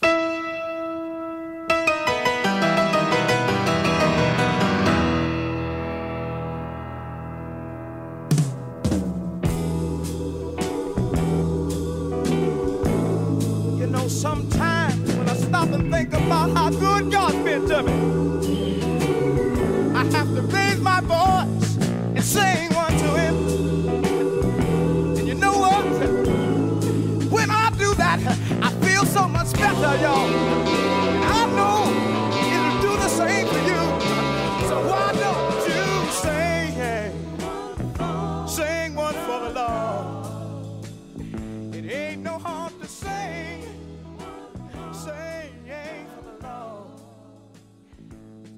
ב-Sing One for the Lord, בנוסף לפרסטון, מנגנים גם ג'ורג' על בס וגיטרה, ורינגו על תופים. ובאותו אלבום הוא מבצע גם את My Sweet Lord, הלהיט הענק של uh, אריסון. בקיצור, זה ממש uh, בילי פרסטון with the Beatles.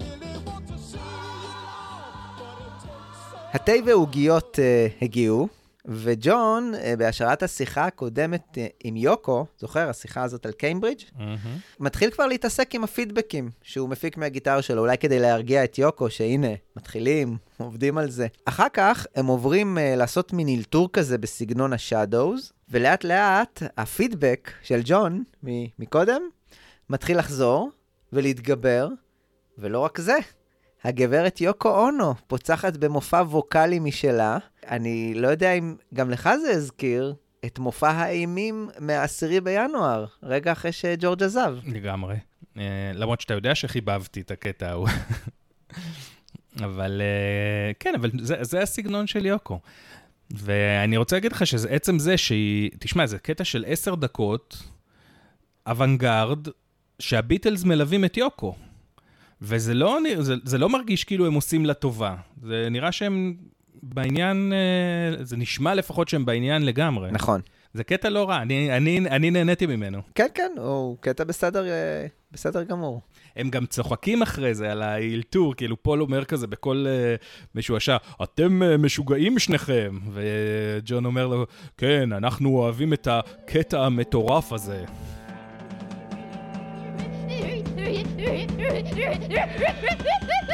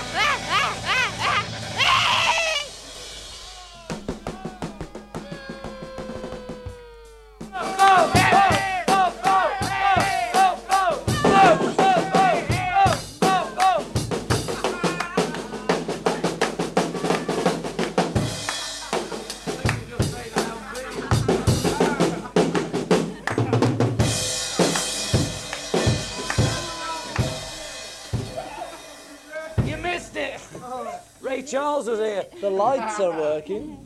They were, they just went off, we blew it. it was great, it was all on film. Yeah. What a great bit of film. I just... Was it I think you're nuts, the pair of you. Kevin, We're just practicing the live show. nuts, the pair Yeah, you too, lad. ואז הפיוז שוב נשרף. אז לנון שר שורה על פיוז שנשרף, ועובר לבצע את שזאם, שהיה להיט של אה, דוויין אדי ב-1960. והאמת שזה קטע ממש חמוד. אה, מקארטני מצטרף אליו. והם עושים את זה באמת חמוד. ואז הם מתחילים לדבר על התקליטי זהב שלהם. אה, ג'ון אומר שאם הוא יצליח להוריד אותם מהקיר של מימי, אפשר להתיך אותם וליצור מהם פסל. האם הם יחזרו לעבוד? אמ... אולי.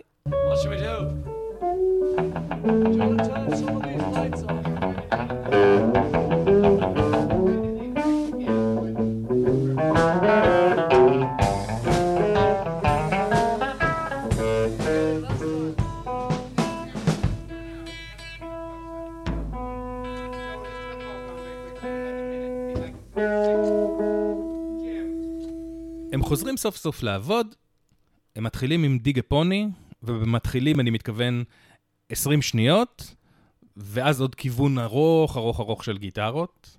וג'ון צוחק על האלתורים של יוקו, באהבה כמובן, והוא משמיע איך, אה, איך היא נשמעת, ואז הוא עובר לחקות את הביטלס כאילו, ובעצם מראה שמבחינתו, הם לא נשמעים כל כך שונה.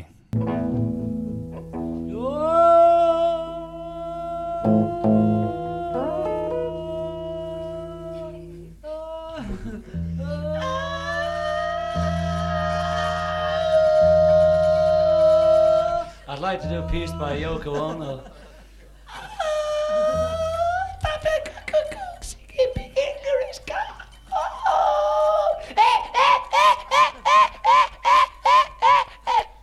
Ah, a piece by the Beatles.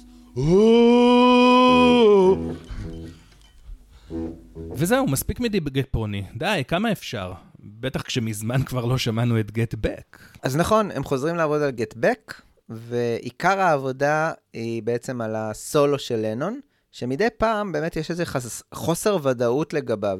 את מקארטני בעיקר מעניין ששני הסולואים של לנון עושה לא יישמעו יותר מדי זהים אחד לשני. את הניסיונות האלה שמקליטים לקראת סוף היום הזה של ה-23 בינואר, גלין ג'ונס ישלב בגרסת האלבום הראשונה שהוא הכין מתוצרי ההקלטה האלו. הגרסה שכמובן נדחתה על ידם. ובואו נשמע גרסה אחת אה, מתוך הגרסאות האלו כדי להראות מה הייתה ההתקדמות מהבוקר. הבוקר שבו השיר נשמע רע וחלוד, אה, וחשוב גם לומר שמה שאנחנו שומעים פה, הגרסה הטובה, היא מתוך סלילי הנגרה, זה לא ההקלטה האולפנית האיכותית. אה, ולכן זה לא נשמע אה, ממש ברמה גבוהה, אבל עדיין, שינוי אדיר שעובר על השיר מהבוקר ועד לאחר הצהריים. One, two, three, four.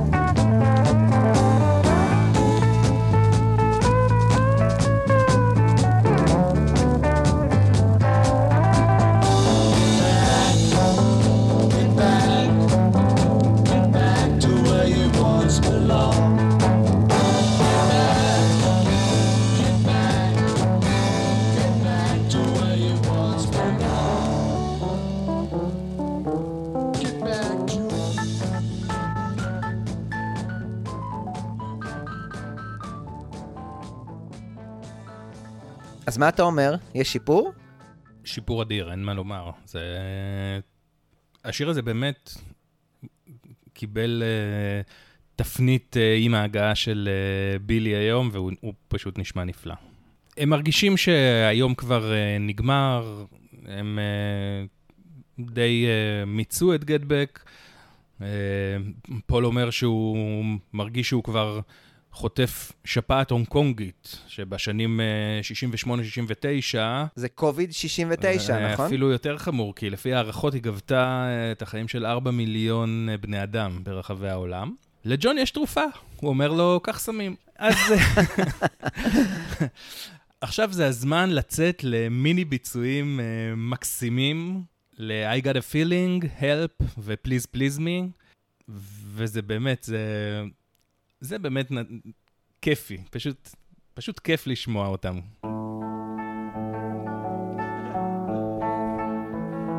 Well, thank you very much. I've got a feeling keeps me up my bones.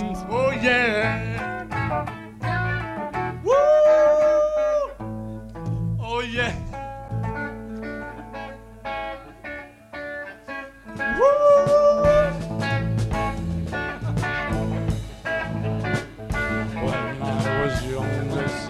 Much younger than today, I never needed anybody's help in any. But now these days are gone, so I'm not so self-assured. now I find I change my mind and open up the door.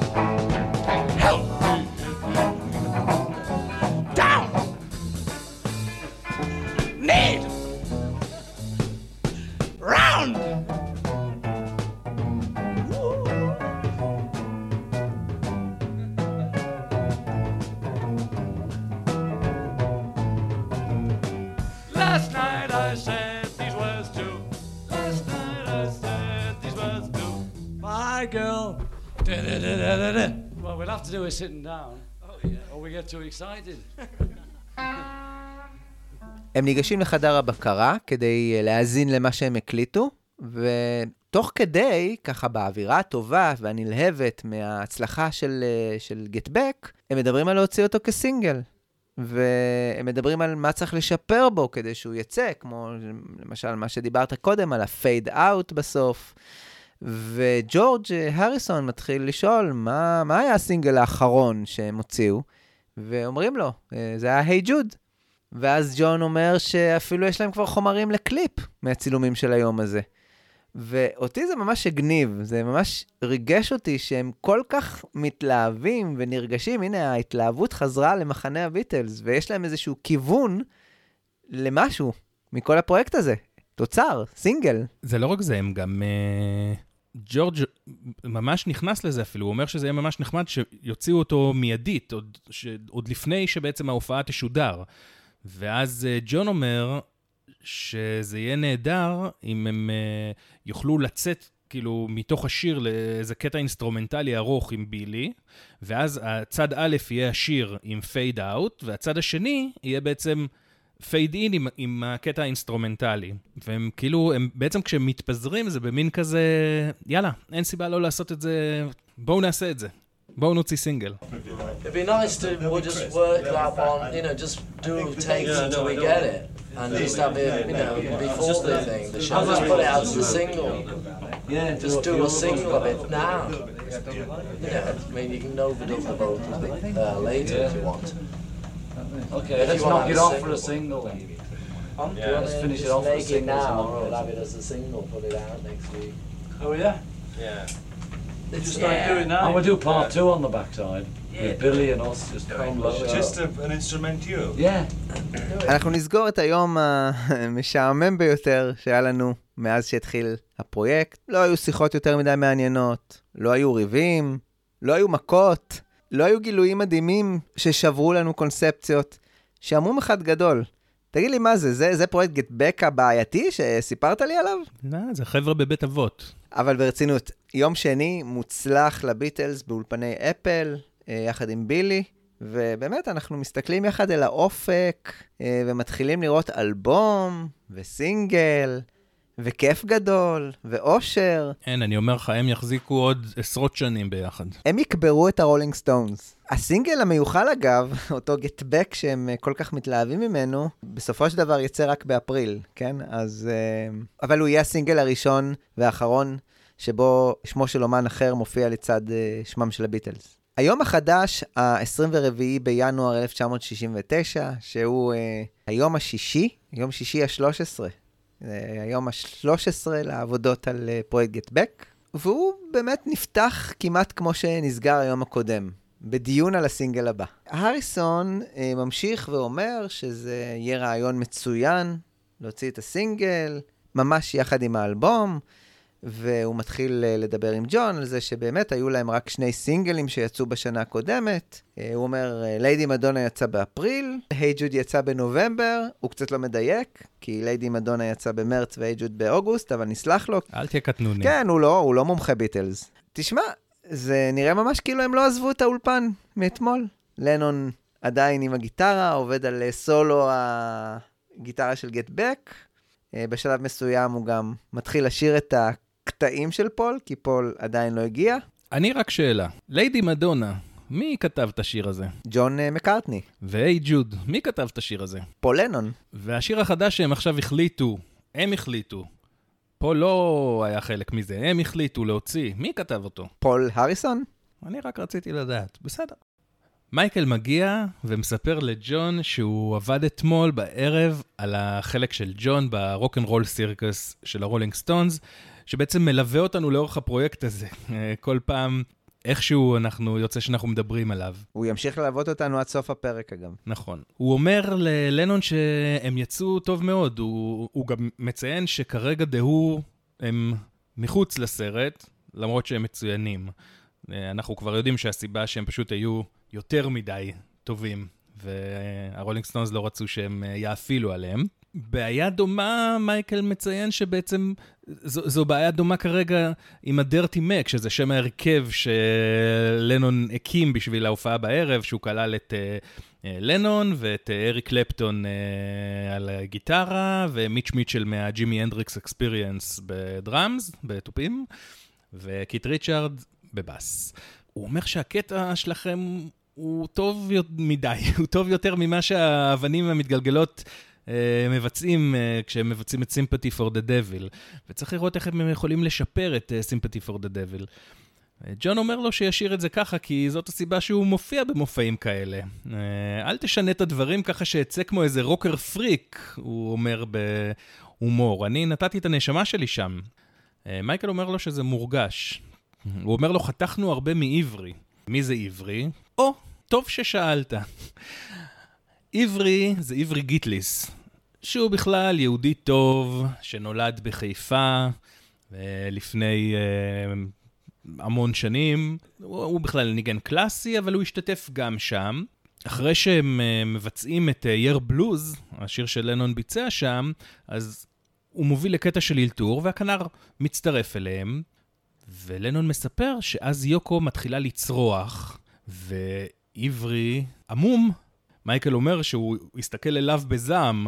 לנון מאוד מתגאה בזה שהוא עבר לאלתור באופן מיידי, כי הרי בעצם לנון לא, כאילו לא מופיע כבר, ולא מבצע אלתורים יותר מדי בהופעה חיה, והוא ממש נהנה מזה, אבל מה שבאמת, הוא אומר, אני לא יכול להפסיק להשתעשע מהרעיון של הפנים של עברי כשיוקו יצאה מהשק. עוד משהו מעניין, אגב, אה, זה שג'ון מאוד אה, מרוצה שבמופע ההוא של הרולינג סטונס, הוא בקטע הזה של, שקיבל את השם אה, Whole Lotta Yoko, הוא פשוט לקח את הלהקה הזאת, את ה Dirty Mac, עשה את האלתור הזה, וזה קטע אלתור סביב אה, קטע של אה, אה, בואו דידלי, שנקרא Road Runner, והוא פשוט ככה סתם, אה, הם יצאו לאלתור, זה משהו שאף פעם לא קרה עם הביטלס, ורואים שזה כל כך חסר לו.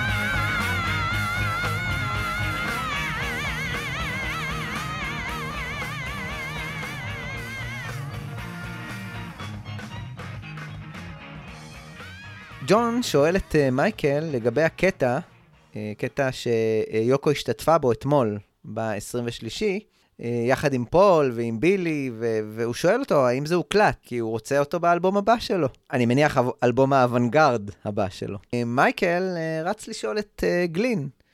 בכלל, בקטע הזה, זה נראה כל כך שמייקל רוצה לרצות אותם, ו- וכשכולם ירגישו ממש טוב, היה כבר מאוד מחמיר לב בקטע הזה. אבל אנחנו זוכרים שמייקל חייב שהם ייתנו לו את ההופעה הזאת, נכון. אחרת אין לו איך לגמור סרט. נכון, בכל זאת, אבל זה, זה היה מחמיר לב, איך הוא מיד רץ לשאול את גלין. Yeah, I was doing a bit of your blues this morning. It's looking very good.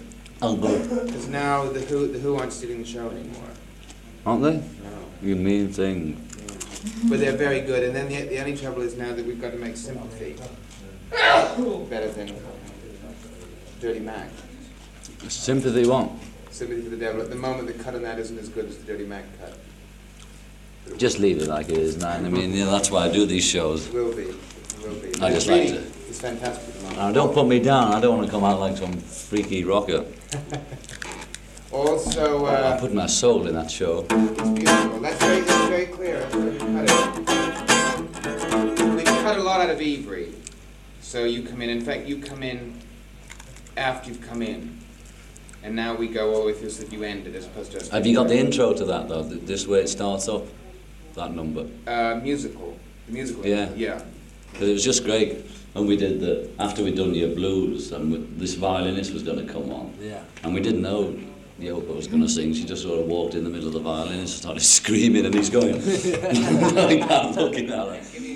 dirty looks. Yeah. Very dirty. But we just, I just, we just sort of thank you for the other one, just standing there. We just did the Bo Diddley bit, which is great though, so I didn't say one, two, three, four, just suddenly.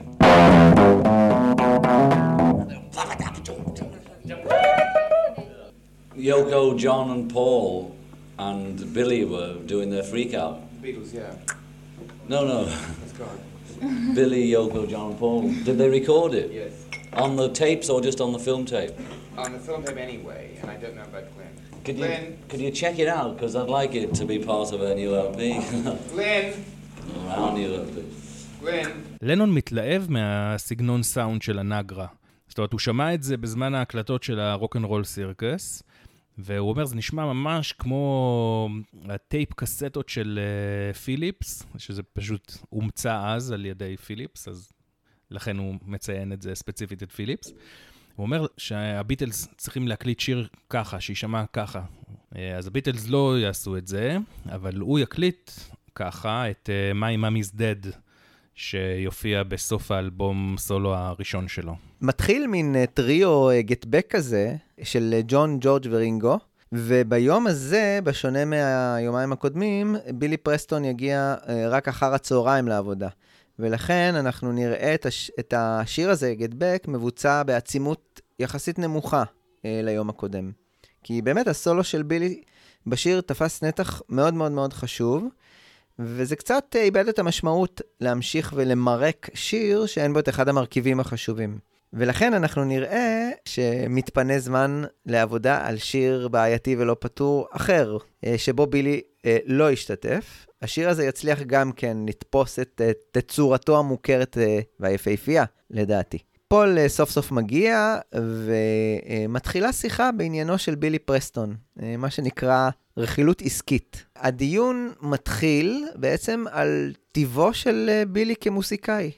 פול מספר שאתמול הוא שאל את בילי מה הוא אה, עשה אחרי המבורג. אני מזכיר, הם פגשו אותו לראשונה אה, ב-1962 בהמבורג, כשהוא ליווה את ליטל ריצ'ארד, ובילי סיפר לו שהוא היה בכמה הרכבים, הוציא כמה אה, אלבומים, אבל פול אומר שזה נראה כאילו שהוא לא עשה ממש את הדבר שלו, את הקטע שלו. הוא כל הזמן, הוא, כל הזמן הוא ליווה אחרים. פול אה, ממשיך ואומר שהוא האזין לו אתמול כשהוא ניגן בפסנתר, ולדעתו הוא ממש כמו ריי צ'ארלס. וזה טיפה מטריד אותו שאולי הסגנון הזה יכול שלא להתאים אה, לביטלס. ג'ורג' מוסיף שכשהוא ניגן עם אה, ריי צ'ארלס, הוא דווקא ניגן בסגנון יותר funky מאשר בסגנון jazzy.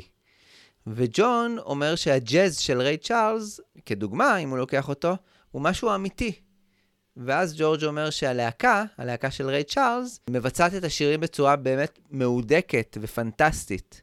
ופול, ששומע את הדברים של ג'ון וג'ורג', רואה לאן הדברים מובילים, והוא מאוד מאוד מוטרד מזה. הוא הרי שמע את ה... הוא יודע שבילי איש קלידים מעולה. הוא שמע איך הוא שדרג את השירים, הוא שמע איך הוא שדרג את Don't Let Me Down ואת הסולו בק. אני לא חושב שהוא ממש מאמין לשטות הזו שבילי לא יכול לתת ערך לביטלס. אבל הוא יודע מה קורה כשג'ון מתלהב יתר על המידה ממשהו, ואני מאמין שהדברים שהוא אומר הם ניסיונות לקרר את ג'ון. הנושא פתאום מתחלף אה, לגבי התשלום לבילי. פול אומר שאם הם היו סוחרים את אה, ניקי הופקינס, האיש הקלידים, הם כנראה היו משלמים לו לפי מה שמקובל לשלם לנגן ליווי אולפני, שזה שכר לא גבוה.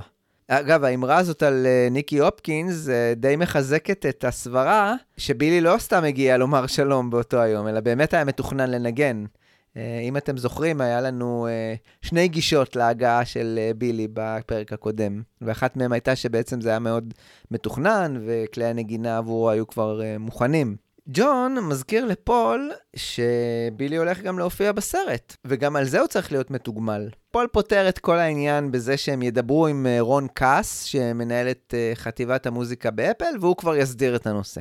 מפה לשם, ג'ון, מה שנקרא, uh, cut to the chase. נתנו הצצה קטנה לשיחה הזאת בפרק הקודם. אחרי שג'ורג' אומר שבילי רואה בזה הזדמנות עבורו, זאת אומרת, לעבוד ולנגן איתם, אז ג'ון מוסיף, ואני רואה את זה כהזדמנות שלו גם כן. והוא אומר, אני הייתי רוצה שהוא יהיה בלהקה שלנו. הביטל החמישי. אני רוצה ביטל חמישי.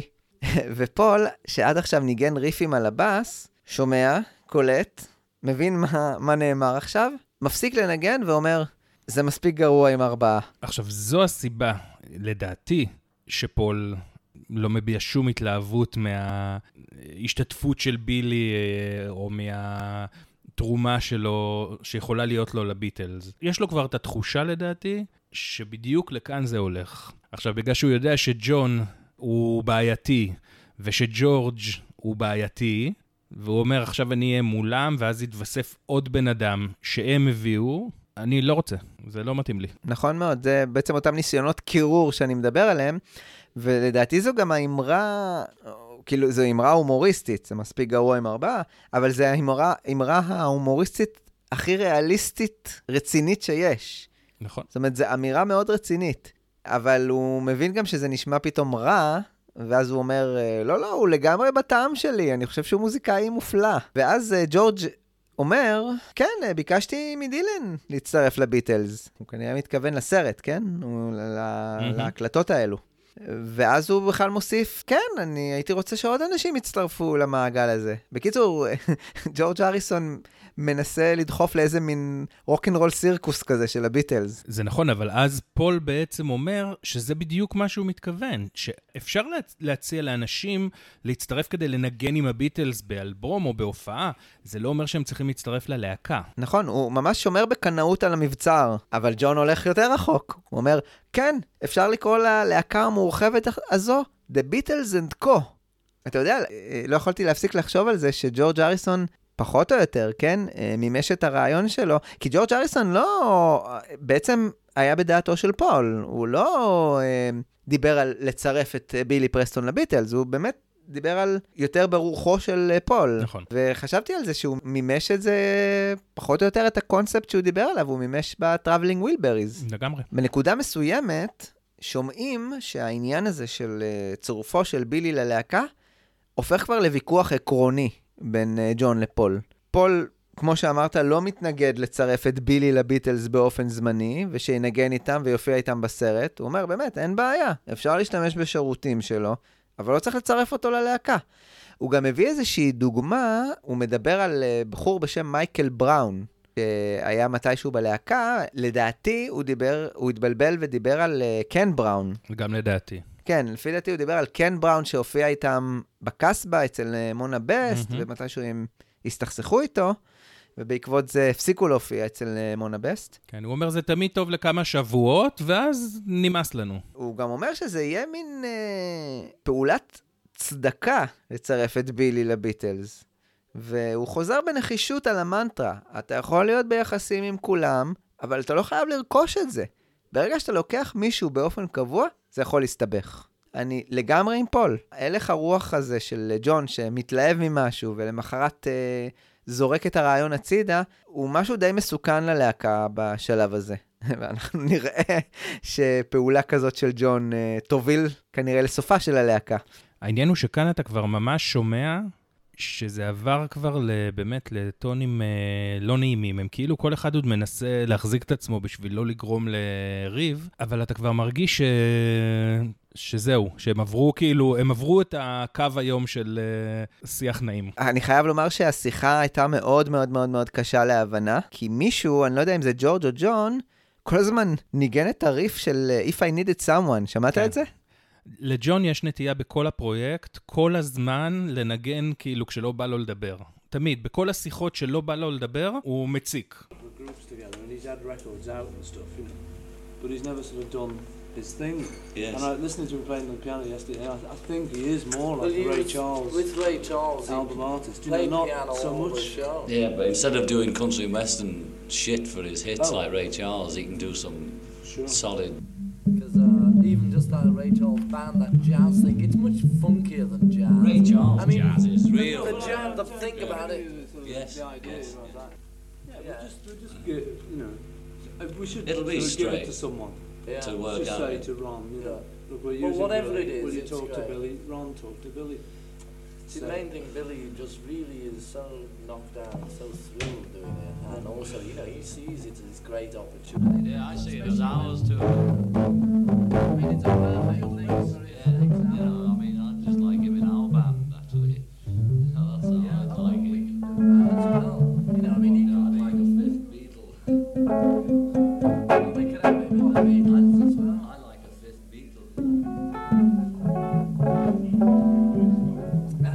I just don't because it's just bad enough with four.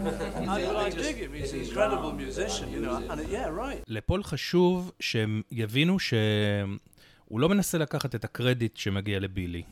הוא אומר שזה קרדיט שבילי יקבל כמובן גם בסרט, גם בתקליט, ושוב, הוא אומר, אני רק לא רוצה שזה יהיה משהו קבוע. לנון אומר שבתחילת הדרך הם כל הזמן זזו בין שלושה חברים, ואז ארבעה חברים, ואז חמישה חברים בלהקה, ומקארטני מחליט לא להגיב לזה, והוא צודק, כי בתכלס זה טיעון מאוד חלש. הם ממשיכים לדבר, והשם של בילי כל הזמן עולה. ככה זה כשאתה לא נמצא, כולם מדברים עליך. והפעם הם חוששים שאולי עצם היותו של בילי אה, כהה האור היחיד בלהקה, יכול להביך אותו, או לגרום לו לבלוט יתר על המידה. ואז אה, שומעים את ג'ון משתמש במשפט ששמענו ביום הקודם, של אה, מרטין לותר קינג, I have a dream this afternoon. זה ג'ון, הוא רגיש. כן, מאוד. אחרי השיחה הזו והאלתור המעצבן של הריף, שחוזר על עצמו, הם דנים באיזה שיר להתחיל. זה מתחיל משאלה של רינגו. רינגו שואל בתמימות, מה עושים עכשיו? מקליטים? חזרות?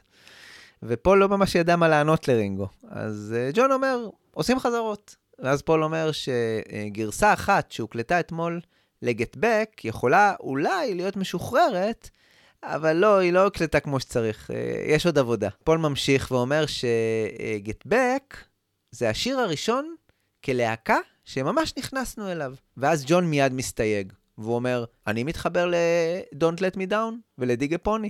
ואז פול עונה, Don't Let Me Down בהחלט מספק. וג'ון עונה, כולנו בסדר איתו, אז uh, get yourself together. זה מרגיש כאילו שהם עדיין בוויכוח, ועדיין לא יצאנו מהאזור המסוכן. אמנם זה לא מתפתח לוויכוח רציני, אבל משהו בהרמוניה והסינכרון באמת הלך לאיבוד בשיחה הזו על בילי. ואתה יודע מה רציתי? כל כך רציתי שבילי ייכנס כדי שהכל כבר ייכנס לפרופורציות. ממש לא בא לי עוד נטישה של מישהו עכשיו. עכשיו כשהם מדברים על סינגל והרמוניה, זה לא הזמן. כאות מחאה, אולי, לא בטוח, ג'ון מוביל לכמה שניות של uh, Don't Let Me Down, ואז עוצרים. ואז הם מחליטים לעשות גרסה ש... אחת של Get Back, מתחילים לעשות את הפתיח, ואז פול מתחיל לעשות את הבאס של אובלדי אובלדה. ואז ג'ון מתחיל לשיר את אובלדי אובלדה לכמה שניות. ואז, אחרי האתנחתה הקומית הזו, הם עושים גרסה ראשונה של Get Back. מה אני אגיד לך? חזרנו לבוקר האתמול. נשמע עייף, חסר ברק, אני לא יודע מה הסיבה, אבל אולי זה עייפות מהשיר, אולי זה החיסרון של uh, uh, בילי, אולי זה הכל ביחד. תוך כדי הגרסה אפשר לשמוע שבאמצע ג'ון נכנס עם הבית במקום הלא נכון. פול עוצר את הכל ואומר לו, הרגע עשית את אחד מהצ'אק בריז שלך. וג'ון מסביר שהוא בסך הכל אה, ניסה למלא את החלק החסר של בילי. ופול מזכיר אה, שיר אה, בשם Give Me Love, לא זה של הריסון, שיר של הרכב בשם רוזי and the Originals, שיר מ-1960. בשיר הזה, זה ידוע שברח להם שם הקצב מדי פעם. וג'ון אומר שהוא מועד לעיבוד קצב, שזה נחמד, שאתה בלהקה שקוראים לה ביטלס. אני מועד לעיבוד קצב, זה ידוע. בשלב הזה הם מתחילים לדבר על uh, אלבום התמונות. ספר שנכון לרגע זה הם מתכננים כמוצר נלווה לספיישל הטלוויזיוני, ולא כמוצר נלווה כלשהו לאלבום, כמו שבסופו של דבר יהיה. מה שיצא עם האלבום הוא לא בדיוק ספר, זה היה יותר חוברת כזאת עם הרבה תמונות צבע, אבל uh, פה מדובר ממש על uh, ספר שיתחיל, שיכיל תמונות מהסשנים בטוויקנאם ובאפל, וג'ון רוצה לדבר עם ג'ון קוש, שזה מעצב שהוא אהב. שהוא בעצם יעצב את הספר הזה. כמה אני רוצה שהמארז הזה שיצא אז אה, בשנת 70, של האלבום עם קופסה והחוברת, כמו שאמרת. עם החוברת הזאת, כן. כן, כמה אני רוצה שזה יצא מחדש עכשיו, אה, לכבוד 50 או 51 שנה לאלבום. יצא, אל תדאג. יש לך כסף? אתה אומר, ייקחו לי את הכסף, בכל מקרה. קודם כל, ייקחו לך את הכסף כי מגיע לך. אתה מעריץ של הביטלס? מגיע לך. כן. אז שמענו שהם עשו גרסה שלמה אחת לגט בק, ותשמע, הם עבדו נורא קשה, צריך הפסקה. ופול אה, מתחיל לשיר את הפתיחה של אה, Soldiers of Love, אה, של ארתור אלכסנדר, וג'ון לוקח את ההובלה, זה לא מתקרב לגרסה הנפלאה שהם עשו ב-BBC בזמנו.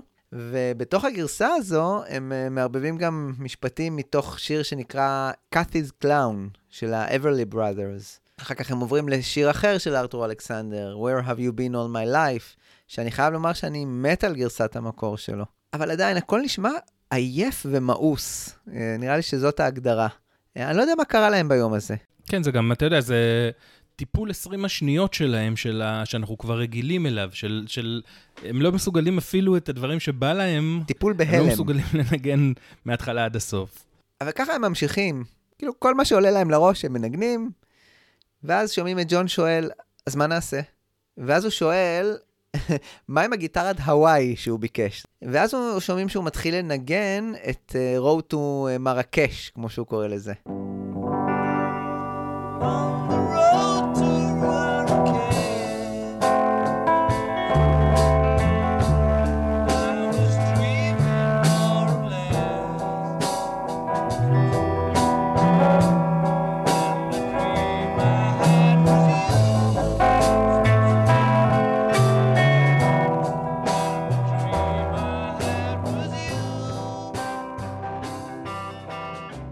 אני רוצה לומר לך שבקטע הזה כבר קצת התייאשתי.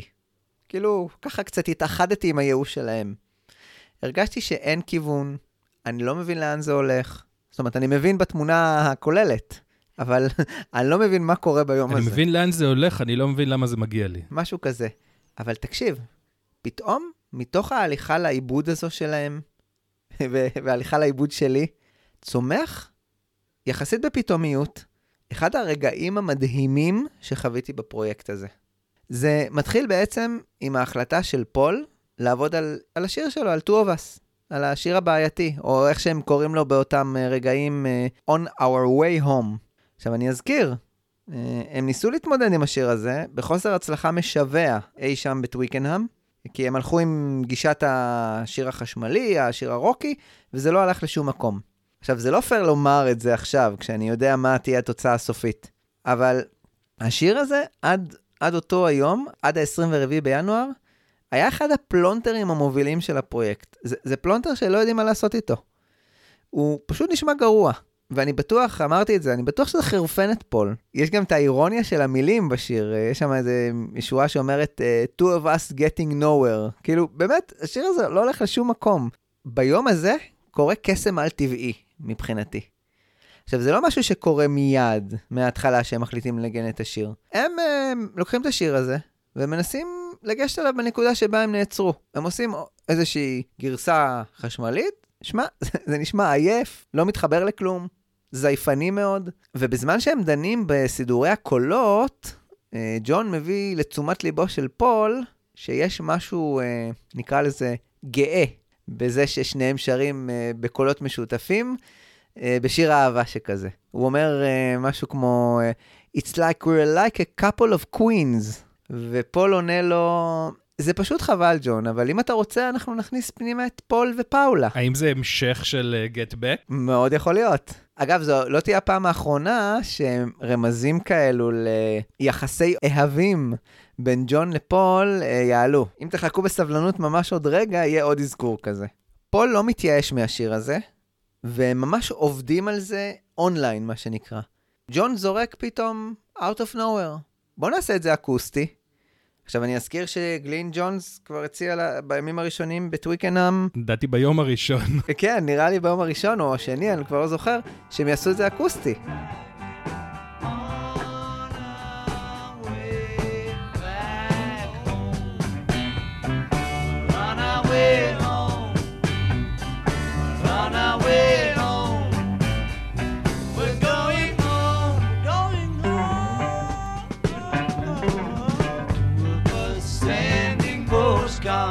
Right. riding.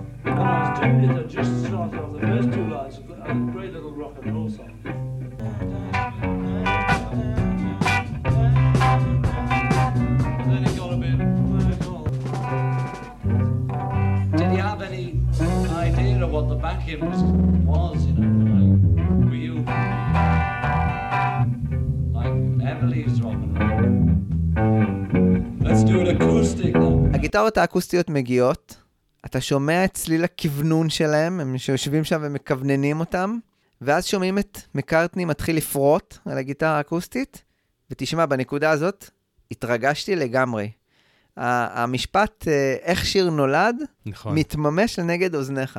אני אגדיל ואומר, אם לא האזנת, כמעריץ ביטלס, למעמד הזה, שבו התחיל התהליך הזה של המעבר בין הגרסה החשמלית האיומה והנוראה של השיר לגרסה האקוסטית הנפלאה, כאילו לא ממש הבנת את הגאונות של הלהקה הזו. ואני מדבר על הגאונות של כולם. אפילו רינגו מצליח לתפוס ולהבין איך לתופף בצורה כזו שזה ישרת את השיר. זו לגמרי אחת החתיכות בפאזל הזה שנקרא ביטלס שהייתה חסרה לי.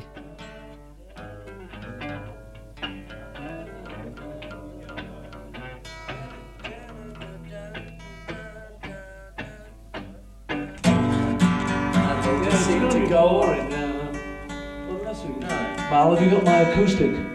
Martin. And a packet of ciggies, Mal. And a packet of ciggies, Mal. Uh. Uh.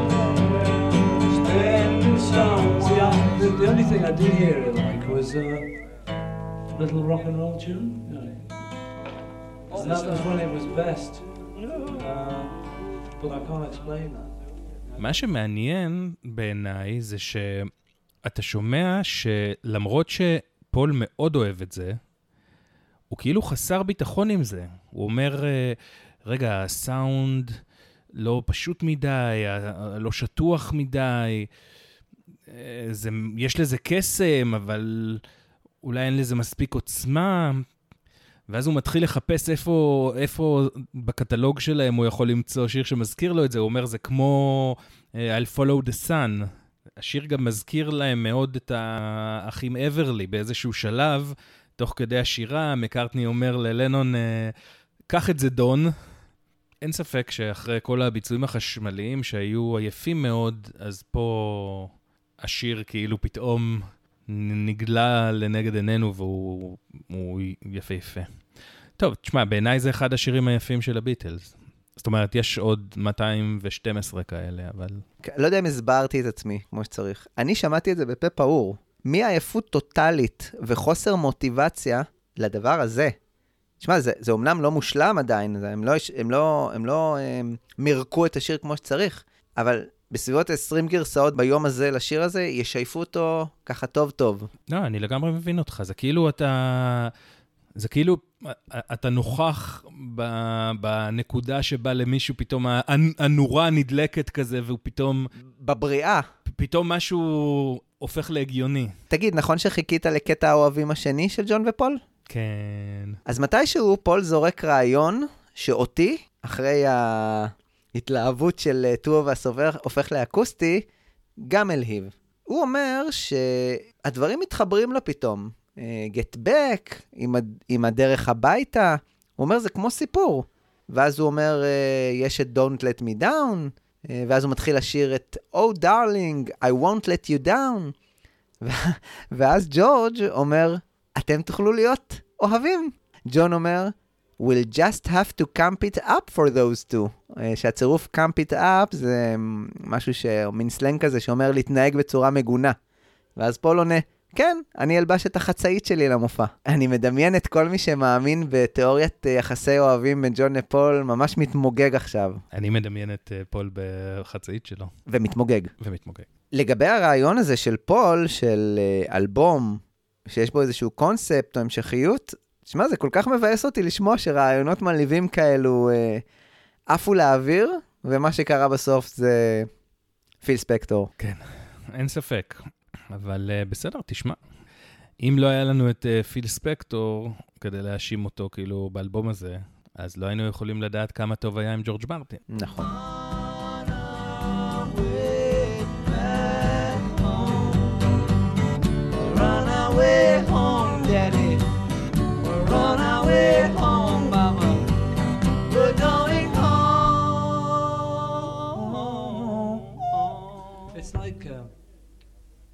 Have to get back.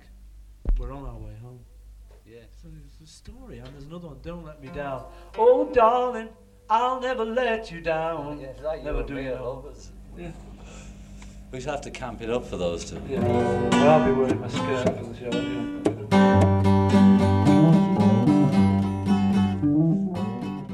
נראה שהם עלו על הגל וממשיכים בעוד ועוד ועוד ועוד גרסאות, עכשיו הם מתחילים לדבר על האם לבצע את השיר בהופעה, אבל הם מחליטים שעכשיו זה הזמן להקליט את הגרסה הראשונה לשיר. אחרי שהם מסיימים את הגרסה הראשונה הזו, שומעים בסוף את מחיאות הכפיים שלהם לעצמם.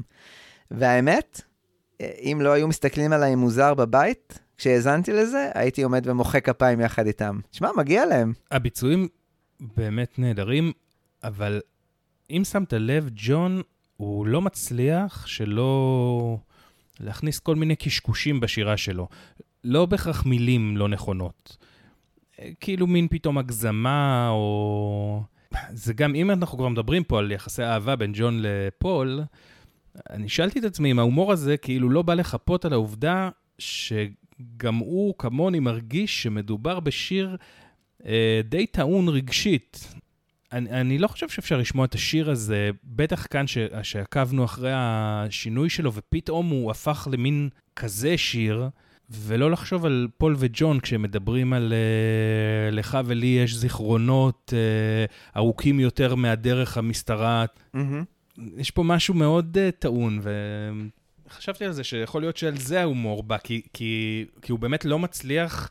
להשתחרר מזה לאורך כל היום. באווירה המרוממת הזו, ובהרגשה כנראה שכל שיר מוצלח בפרויקט הזה שהם פורצים לו את הדרך, אפשר לשחרר כסינגל, אז אה, ג'ון מתבדח ואומר שאפשר לשחרר את הסינגל הזה רק באיטליה. ובכלל, יש לו רעיון. בואו נשחרר סינגל אחר בכל מדינה. אה, אני, אני, אני מבסוט, כי המצב רוח אה, שוב הפך למרומם, ממש כמו בסוף היום הקודם, ולי זה כיף. אה, בוא נשמע את הגרסה הראשונה המוקלטת, האקוסטית של Two of Us. יאללה. באמצע פול אה, פונה לג'ון ואומר לו, אה, take it Phil, כמו שאמרת קודם, מין רפרנס ל-Everly Brothers. אולי גם אמירה כזאת, עכשיו אנחנו מתחפשים ל-Everly Brothers, כי ככה בא לנו. ועוד משהו קטן, הטייק הזה, או לפחות חלק ממנו, נבחר לחלק השלישי של האנתולוגיה.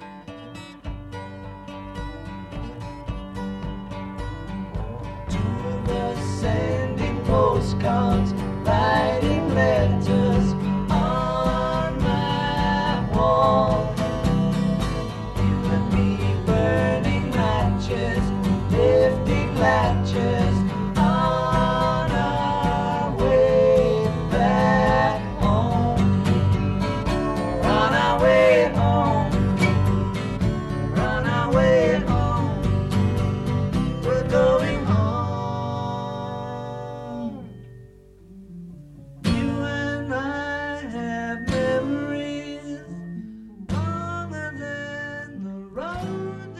הם ניגשים לחדר הבקרה כדי להאזין למה שהם הקליטו, ותשמע, אה, אני באופן אישי הייתי פורש בשיא באותו יום עבודה, אבל לא, הם ממשיכים. ופול, שכנראה מאוד מאוד מאוד התלהב מהגיטרה האקוסטית, שהוא שכח שאפשר uh, להשתמש בה בפרויקט הזה, מנצל את ההזדמנות uh, באמת להכניס שיר uh, ישן חדש, שאולי באותה רוח אקוסטית הוא יוכל גם ככה להשחיל אותו פנימה, uh, אז הוא מתחיל לנגן קצת מ-She came in through the bathroom window, ואז עובר לשיר החדש. ככה זה נשמע.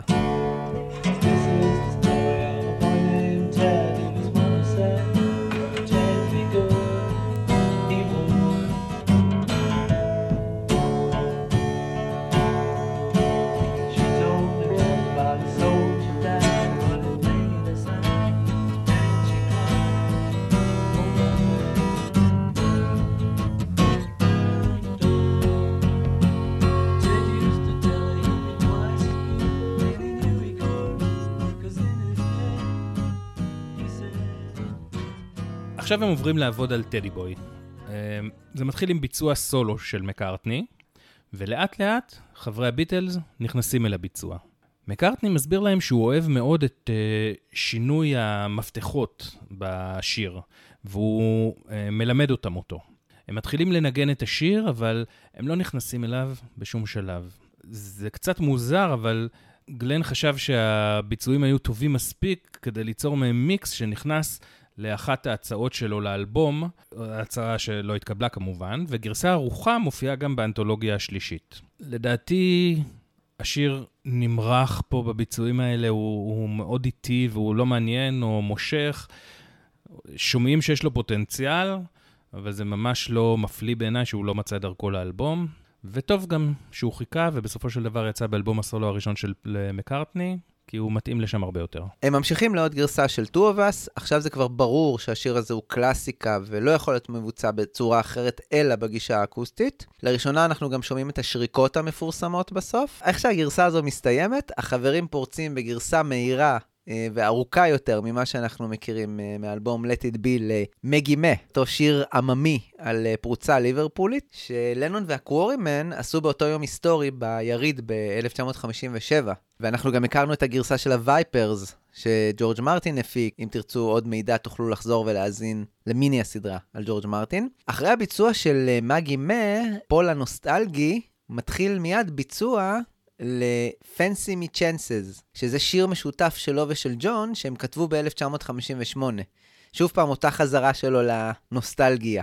אה, ואגב, ב-58 היה דיבור שזה אמור היה להיות מין שיר קומי שהיה אמור לקחת חלק מאיזשהו מחזה שהם רצו לכתוב אז, ולא יצא אל הפועל.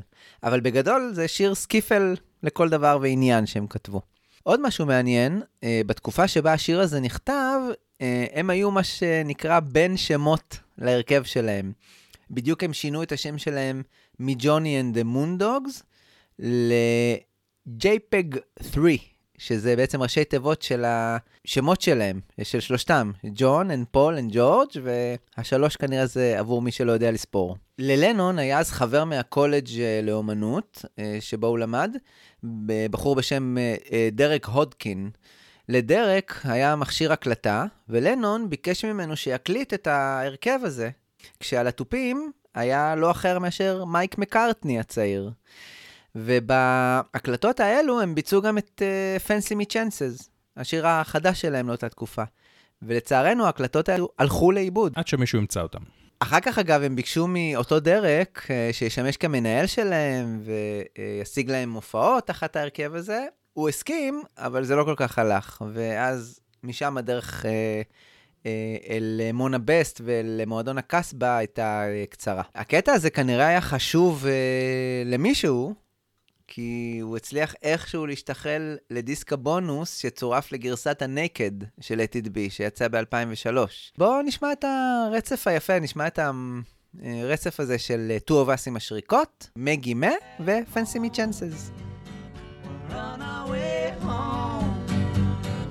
run away home, we're going home.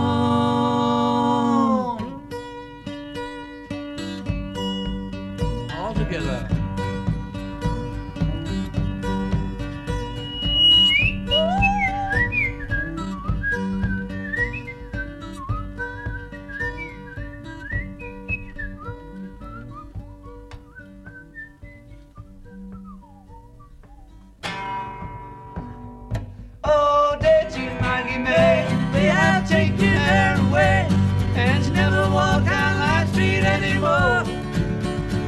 Well, found a homeward bounder, that dirty Logan Maggie.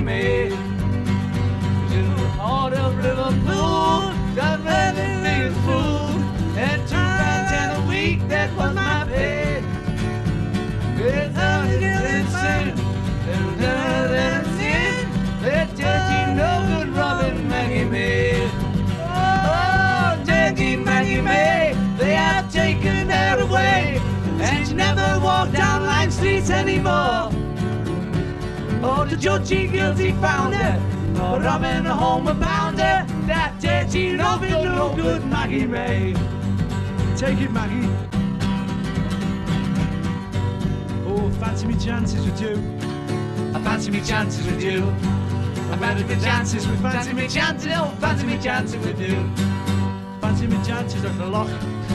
fancy me chances with your frock dances, fancy me chances, fancy me chances with you. Oh, fancy me chances with you. Fancy me chances with you. Fancy me chances, fancy me chances, fancy me chances with you. אחר כך מתחילה שיחה על ארוחת הצהריים, ומתחילים להתדיין בפורטרוט על המנות שמוגשות בבניין אפל. תשמע, מסתבר שלחברת אפל יש מטבח משלה. הדיון על האוכל ממש ממש מעמיק, נחסוך מכם את הפרטים, אבל פתאום אנחנו מקבלים את זה.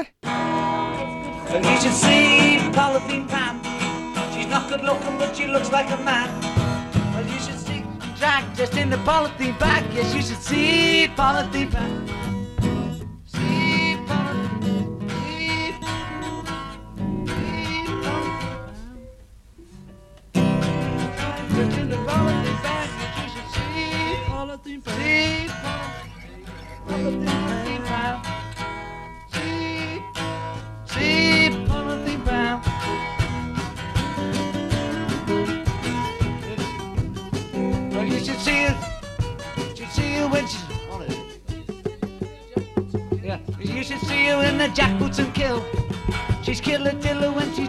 Hill. But it's the kind of the girl that makes the news of the world. She was attractively built. You could say she was attractively built. But you should see Bonothy Fan. She's not good looking, but she looks like a man. Well, you should see her in drag, dressed in a polythene bag. Yes, you should see polythene fan. You should see her in the dress. No, you should see her when she's dressed to the hilt. She's killer diller in the jackboots and kilt. Well, she's the kind of the girl that makes the news of the world. Yes, you can say she was attractively built. Who say she was attractively built? I'll say she was attractively built. I'll say. Oh yeah. איזה ביצוע יפה. מקסים. ג'ון לא נראה נלהב מהשיר, הוא אומר שנראה לו שהוא ייתן את השיר לאיזה הרכב כלשהו אחר. טוב שהוא שם אותו בצד, כי הוא מתאים ממש בול לאיזה אלבום עתידי.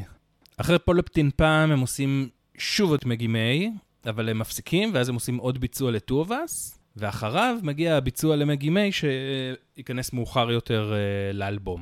מעניין שמגי מיי, שהוא באמת משהו, ביצוע כל כך קטן, שיר כל כך קטן, עובר שני פילטרים. זאת אומרת, הוא בסופו של דבר יוצא ב-Let It Be, אבל הוא גם uh, נבחר על ידי גלין ג'ונס uh, להיות באלבום שהוא הציע. Oh, dirty Maggie May, they have taken her away, and she never will walk down Line Street anymore. Oh, the judge, he guilty found her, in the homeward bound her, that dirty, no good Robin Maggie May. Tis the part of Liverpool. Did it turn me to two pounds ten a week? That was my pay.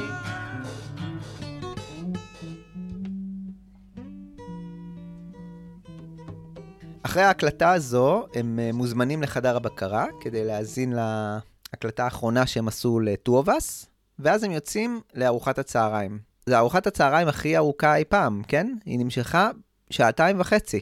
ואני יכול להבין אותם, תשמע, גם אני הייתי uh, ממש רעב אחרי שהצלחתי להרכיב עוד יצירת מופת באולפן. נכון. אבל כנראה שזה לא זה. כי הסברה היא שאחרי הארוחה, הם נכנסים לישיבה עסקית במשרדים, שאולי גם באה לדון בעניין של בילי, שעליו התגלע הוויכוח מוקדם יותר ביום הזה. כשהם חוזרים מארוחת הצהריים, הם ממשיכים בהאזנות למה שהוקלט בחלק הראשון של היום. שומעים את Teddy Boy מתנגן, שומעים את פול שר יחד עם הפלייבק, שזה מאוד חמוד. אבל זה כנראה גם גורם לשאר החברים פשוט להתעלם ולהתעסק בדברים אחרים. מייקל אומר שהוא היה מאוד רוצה לצלם אותם גם בארוחת הצהריים. מה שמדליק מיד את הפיוזים של אה, ג'ורג' הריסון, שגם ככה הצלמים האלה עולים לו על העצבים, והוא אומר שהוא לא רוצה שיצלמו אותו אוכל. אז ג'ון לוחץ על הדוושה ואומר ההפך הגמור. הוא אומר שמצידו אפשר לצלם אותם גם מתעוררים בבוקר ומבקרים בבית השימוש. ויוקו מוסיפה שאנשים הם בסך הכל חיות. ואז ג'ורג' וג'ון אה, יוצאים למין התקפה ממוקדת על מייקל בענייני קולנוע. אה, שוב, כמו בבוקר, תפקיד ששמור בדרך כלל למקארטני, אבל ג'ורג' אה, מציע שכדי לעשות את הסרט מעניין יותר, הם השתמשו בזוויות צילום לא סטנדרטיות. וג'ון מציע שהצוות ילווה אותם מהבתים שלהם ועד שהם מגיעים למשרדי אפל. מה שבאמת חלקית כן בוצע, כי בסרט Let It Be אפשר לראות קטע כזה שהם מגיעים למשרדים. מעניין שפול שקט בכל השיחה הזאת, זה באמת לא אופייני. שמע, נתנו לו גיטרה אקוסטית, מה הוא צריך יותר? אחרי שהם מאזינים אה, אה, לטובס ולמגי מה בחדר הבקרה, הם חוזרים לאולפן, ושומעים את פול מנגן את The Long and Winding Road על הפסנתר. ואז שומעים בצד את ג'ורג' מנגן שיר בשם Window Window, שזה אה, שיר עם לחן נהדר של אריסון ומילים אה, ממש נוראיות, אלא אם אתה ממש אוהב חלונות. אולי החוסר במציאת המילים, אה, זה בעצם הסיבה שהשיר הזה גם נזנח, הוא לא, באמת לא יצא אף פעם אה, לאור. אבל מי שרוצה לשמוע גרסה מצוינת שלו, יכול להקשיב לה בבוטלג שנקרא Beware of Abco, אה, שזה אחלה שם לבוטלג, שגם מתקשר לנו סוף הפרק הזה. הבוטלג הזה, אגב, מרכז את הסשנים המוקדמים וחלק מהדמואים שהריסון עשה אה, עבור אלבום הבכורה שלו ב-1970, ואת חלקם הוא ממש מנגן לפיל ספקטור אה, באולפן. תשמע, אני לא יכול להתאפק. בוא נשמע קטע קטן מווינדו ווינדו, מתוך הבוטלג הזה, שבו ג'ורג' מציג לפיל ספקטור את השיר. יאללה. Phil, this is the one window window and it's a bit silly. Are you ready? Phil?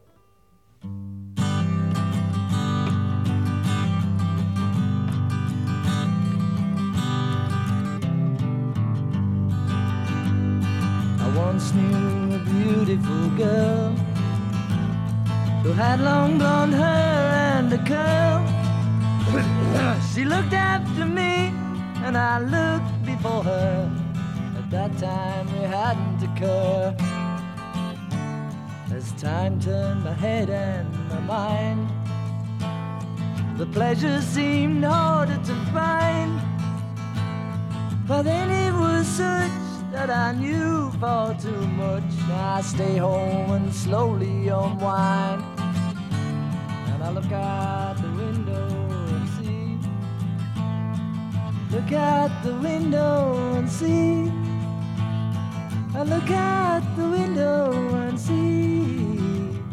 I get the feeling it doesn't see me.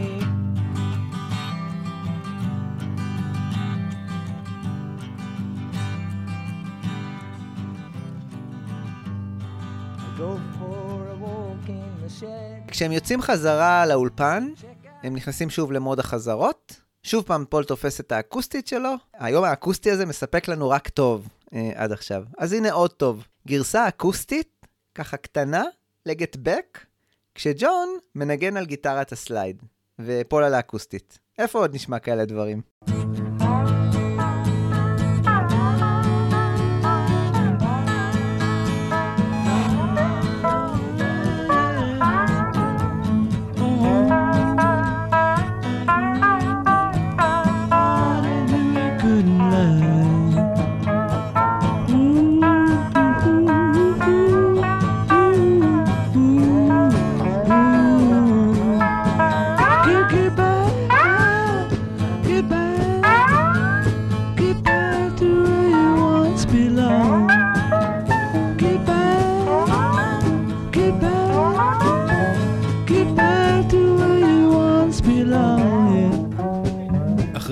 עוד ביצוע לטובאס, פתאום פול מתחיל לנגן את. Uh, ובניגוד לשירים אחרים מאבי רוד, השיר הזה כבר גמור uh, ומוכן לביצוע, להקלטה. ואני חושב שהביצוע די מקסים. אתה מסכים? מסכים לגמרי, כן. היה יכול בכיף להשתלב באלבום הזה, בפרויקט הזה. נכון. מזל שלא, אבל עדיין, בוא נשמע ממנו.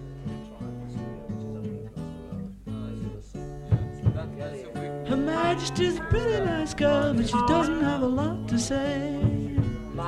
Her Majesty's a pretty nice girl, but she changes from day to day. I wanna tell her that I love her a lot, but I gotta get a belly full of wine. Her Majesty's a pretty nice girl, someday I'm gonna make her mine. Yeah, we only need like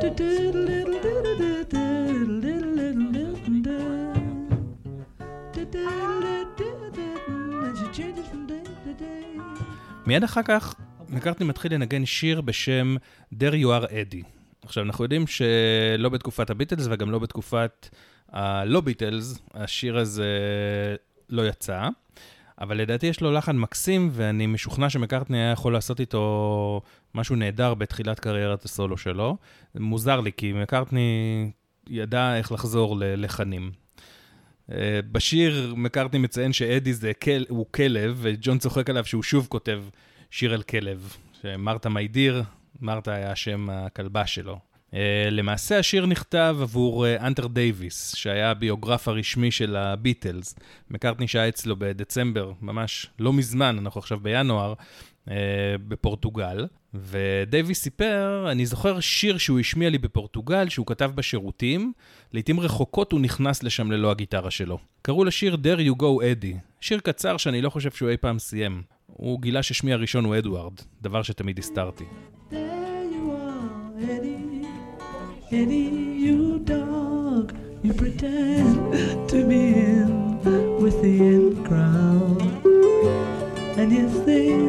that you're one of the boys. But you know that you've been barking too loud. Asking if I'm money. And you know that I can't stand the noise.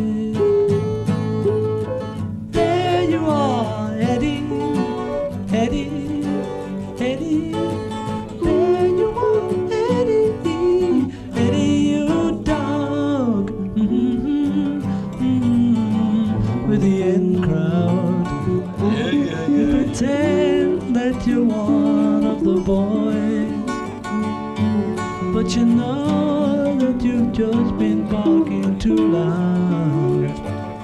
And you know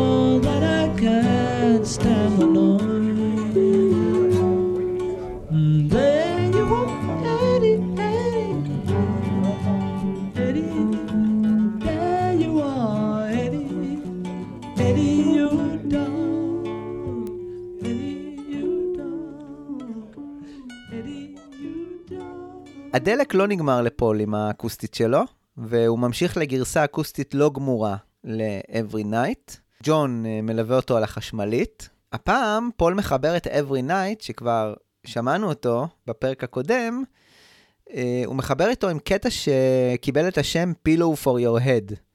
ובאמת לא ברור האם הקטע הזה נכתב יחד עם Every Night ואחר כך הושמט, או נכתב כקטע נפרד. תשמע, לאיש הזה נופלים לחנים מהשרוולים.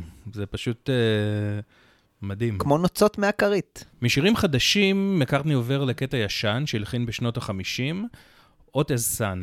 באלבום הסולו הראשון שלו הקטע יופיע כקטע אינסטרומנטלי, ועד כמה שידוע לי הוא גם נכתב כקטע אינסטרומנטלי, אבל יש איזה דמוי מילים שמקארטני שר, כנראה אילתור. וזה מזכיר לפול שיר ישן שלו ושל לנון מאותה תקופה, Looking Glass. הוא שואל את לנון איך, איך השיר הולך, ולנון אומר שהוא ממש לא זוכר.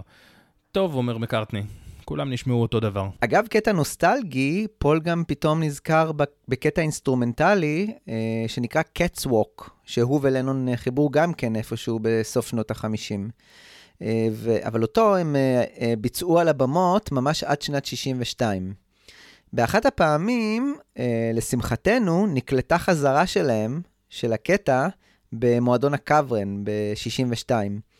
והרי כבר אמרנו שזה פרויקט שסוגר מעגלים, כי אז הם עשו חזרות בקוורן, לפני ההצלחה הכבירה, עם ה-Cat's ועכשיו הם עושים חזרות להשד יודע מה, רגע לפני שהם הולכים להתפרק. אפשר לשמוע ב-Cat's שזה קטע בסטייל של ה Shadows, אגב, קטע שני של הביטלס בסגנון ה Shadows, כי היה קטע אינסטרומנטלי נוסף שהיו חתומים עליו לנון והריסון. אה, קטע שהיה קצת יותר פרודי על ה Shadows, שנקרא Cry for a Shadow. והוא דווקא כן הוקלט בצורה מסודרת, הוא הוקלט ב-61 בסשנים עם טוני שרידן. אבל בניגוד לקטע הפרודי הזה, עם Catswalk, דווקא כן נעשה משהו, חוץ מאותה חזרה. ב-67 מקארטני נתן את הלחן הזה לאיש הג'אז קריס ברבר, שהוציא אותו בעיבוד ג'אזי, עיבוד אה, ג'אזי ביג בנדי כזה, כסינגל ב-68. וגם שינה לו טיפה את השם, אה, אה, הוא קרא לזה Cat Call. ואחר כך ב-79, הקטע הזה שוב יצא, אה, הקטע של, של קריס ברבר, באלבום אוסף שנקרא The Songs Lennon and McCartney Gave Away, שריכז את כל או רוב הקטעים שהביטלס נתנו לאחרים uh, ברבות השנים. רוצה לנחש מי נרשם ככותב יחיד עבור הקטע של קריס ברבר? לנון ומקארטני. לא. מקארטני בלבד. איך זה יכול להיות? לא ידעתי שהוא יודע לכתוב לבד. כן, זה מאוד מוזר, כי הקטע קטסווק הוא של לנון ומקארטני. אבל אולי מקארטני חשב שכשמשנים עיבוד ועושים טיפה שינויים, אז אה, אולי זה כבר יצירה אחרת. לא יודע, אולי, או שאולי זה היה בהסכמה של לנון, או שללנון לא היה כבר אכפת, אה, מי יודע. בוא נשמע עכשיו את מקארטני מנגן את הגרסה האקוסטית של Hot as Sun ב-24 בינואר. אחר כך נשמע קטע מקטסווק, מהחזרה של הביטלס ב-62, ואחר כך קצת, קצת, קצת, ממש קצת, מהגרסה של קריס ברבר ב-68.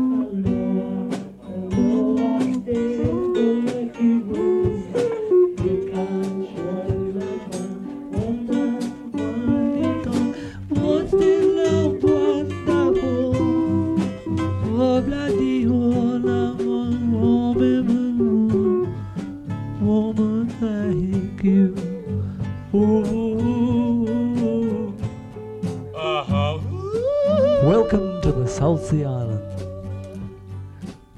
where the sound of a wave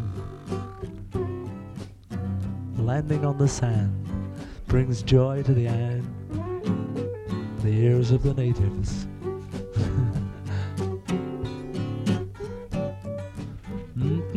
You.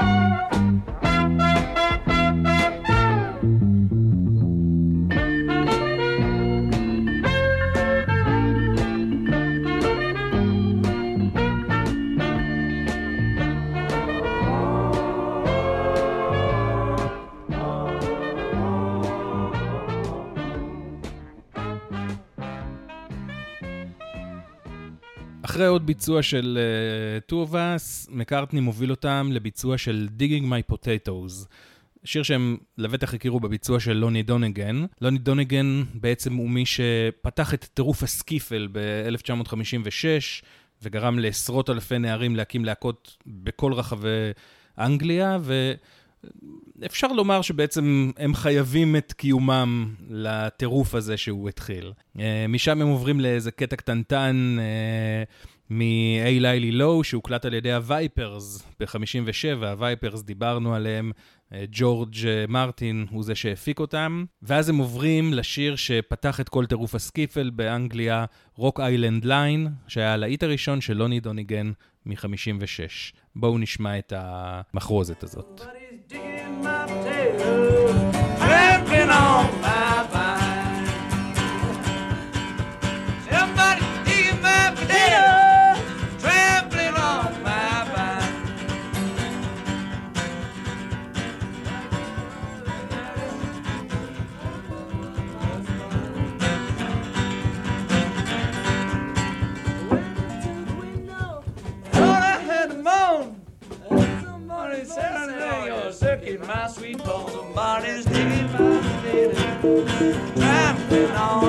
bye.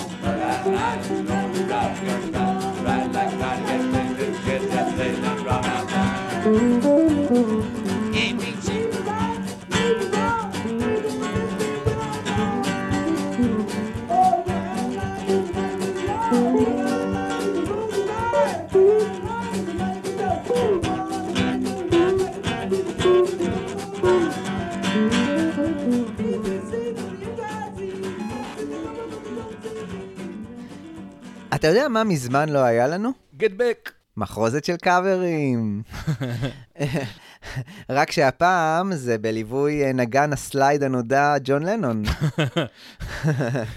עכשיו, מה, מה בתוכנית? אה, יש לנו את מייקל רו your boat ashore של לוני דונגן, ויש לנו uh, קטע עתיק יומין שנקרא Rockabye Baby, שזה מין שיר ערש כזה, מאוד מאוד מאוד מוכר, אני לא חושב שיש מישהו שלא מכיר את המנגינה שלו. קטע שהופיע ב- עוד ב-1765 בספר אה, Mother Goose Melody. אחר כך הם עוברים ל-Singing the Blues של אה, מרטי רובינס. פול מקארטני ביצע אותו גם, הזכרת את האלבום הרוסי קודם, אז הוא ביצע אותו באלבום אה, הופעה אחר, Unplugged ל-MTV. ואתה יודע, לדעתי זה הקטע הכי חשוב במחוזת, אתה יודע למה? למה? כי שומעים מישהו עמום על הפסנתר ברקע. בילי is here!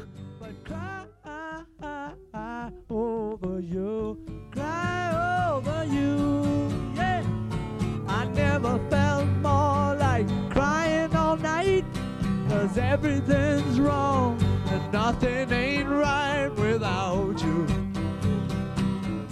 Got me singing the blues, yeah. Take it, Billy.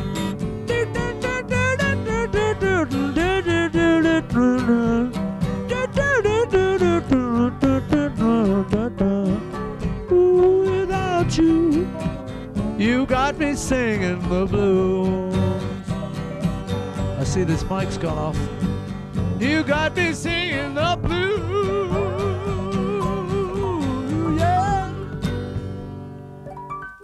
ג'ון ופול עוברים לקטע נונסנסי, שבו הם פשוט חוזרים על השורש דיג בלי סוף, על אה, רקע הסלייד של לנון, אבל אה, אתם יודעים איך זה אצלם בפרויקט הזה. קטע כזה זניח, או גרסה יותר מאוחרת שלו, בסופו של דבר ימצא את עצמו באלבום. אה, אני אזכיר שהאלתור הזה התחיל איפשהו בטוויקנאם, תחת השם Get Off, שבו הם פשוט זרקו שמות של כל מיני דמויות.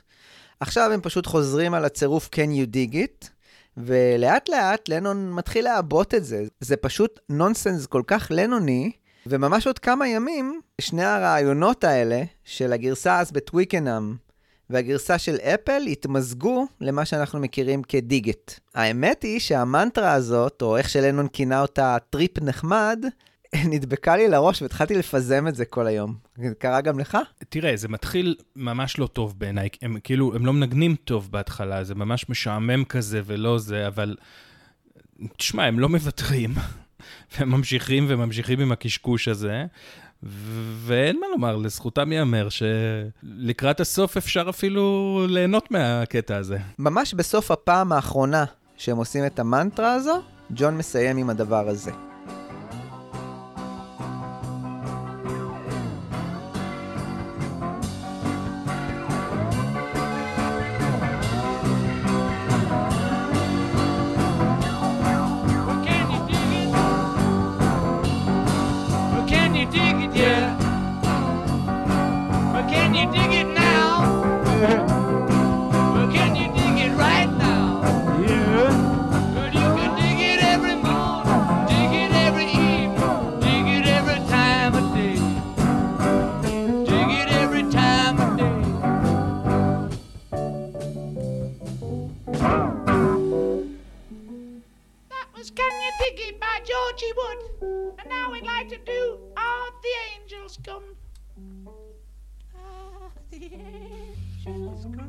זה היה Can You Dig It, שבוצע על ידי ג'ורג'י ווד, ועכשיו אנחנו רוצים לבצע את Hark the Angels Come. הקטע הזה, או המשפט הזה, כמובן שובץ פנימה לסופו של דיגיט, uh, באלבום Let It Be.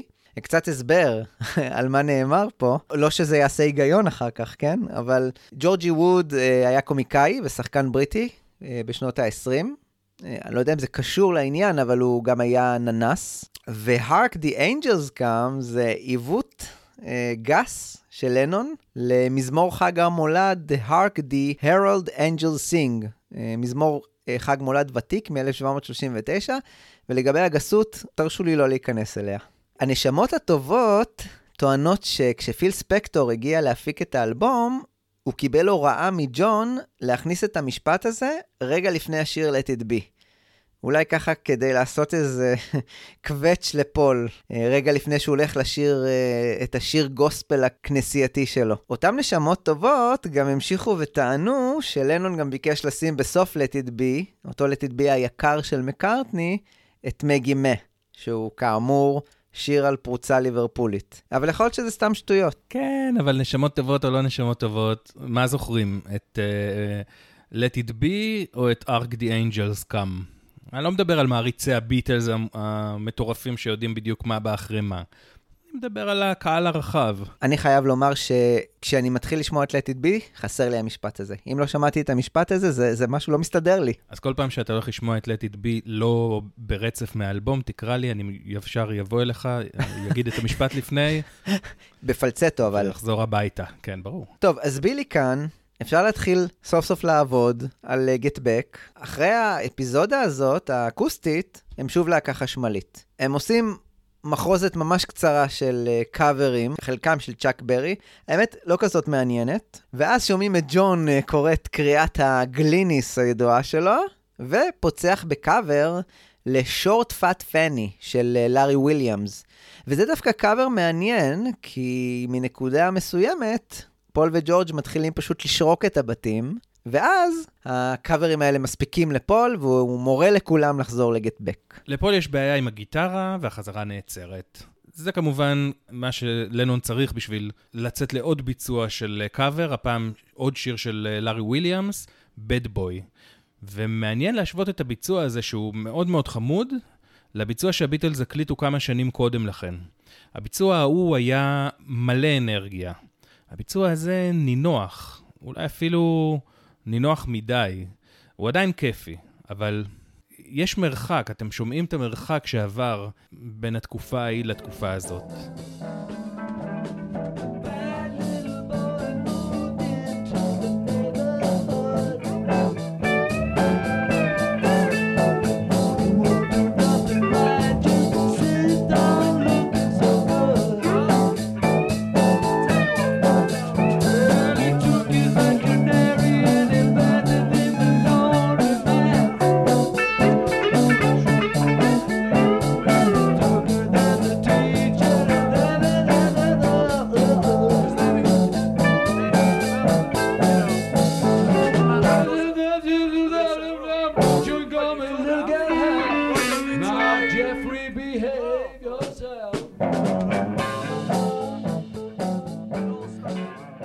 ועכשיו, לנון יוצא לחגוג על הקטלוג של צ'אק ברי, עם uh, מחרוזת שקולטת את uh, Sweet Little 16, Around and Around, School Days ו-Almost Grown, וזה פשוט נפלא. בואו נשמע.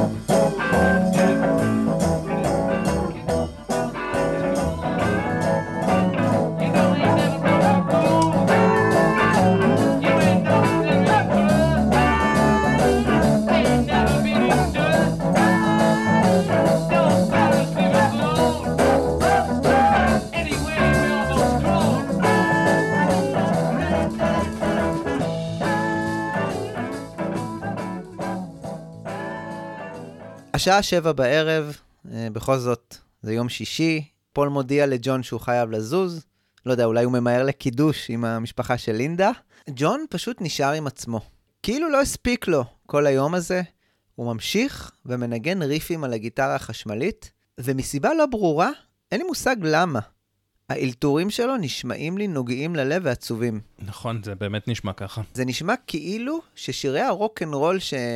שהוא עשה קודם, המחרוזת שדיברת עליה, הציתו בו איזשהו געגוע, והוא חייב לשבת עם עצמו ולהיזכר. הוא מבצע קאבר, קאבר, אה, הוא מבצע ריף גיטרה ל-Lonely Sea שזה שיר מוקדם של הביץ' בויז, ש... שגם ככה כשאני מקשיב לו הוא קטע קורע לב. וזה ממש מתחבר לי עם ג'ון, ג'ון הגלמוד, שעומד עוד, ממש עוד מעט לחרב את הביטלס במו ידיו. אה, אגב, זה היה הקאבר היחידי שהביטלס, או לנון במקרה הזה, עושים לביץ' בויז בפרויקט Get Back. לא היה שיר אחר שהם עשו לביץ' בויז.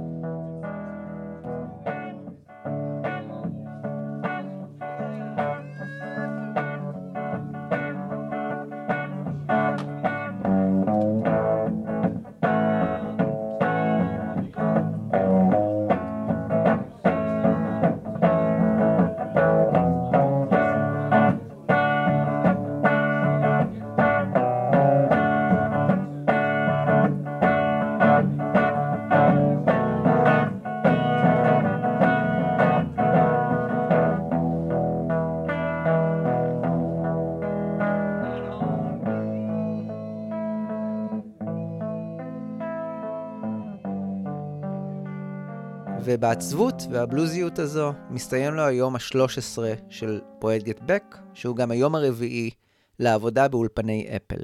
הבדידות הזו של אה, לנון מאוד מתקשרת לי לדבר הבא שאנחנו הולכים לדבר עליו. אנחנו נתחיל לדבר עכשיו על אולי הדמות הכי שנויה במחלוקת אה, בסיפור של הביטלס. אה, לדעתי, אפילו יותר מיוקו. אם בסיפור של יוקו עוד אפשר להתלבט, כן פירקה את הביטלס, לא פירקה את הביטלס, על אלן קליין אין ויכוח. הוא אחת הסיבות הכי גדולות לפירוק. הוא הדמות החיצונית הכי ארסית ששברה את הלהקה וגרמה לסכסוך הקשה ביותר שממנה הם לא התאוששו. זה נכון, פרויקט Get Back היה קשה מנשוא. היה בו משבר ענקי, אבל הוא לא פירק את הביטלס. אלן קליין כן. אני אגב חושב ש... שההיסטוריה, הסיפור של הביטלס, אמ, מטיל על אה, קליין יותר אשמה אמ, ממה שבאמת אה, ראוי. זאת אומרת, אין ספק שהוא זרז, אה, והוא יצר שם חיכוכים מאוד מאוד גדולים, אבל... אבל הנה, אנחנו רואים את הביטלס בכל התקופה הזאת של פרויקט גט בק. הביטלס רק מחכים שמשהו יפרק אותם. ו... וגם, אני חושב שעם הזמן קרה משהו עם, עם השנים, שבעוד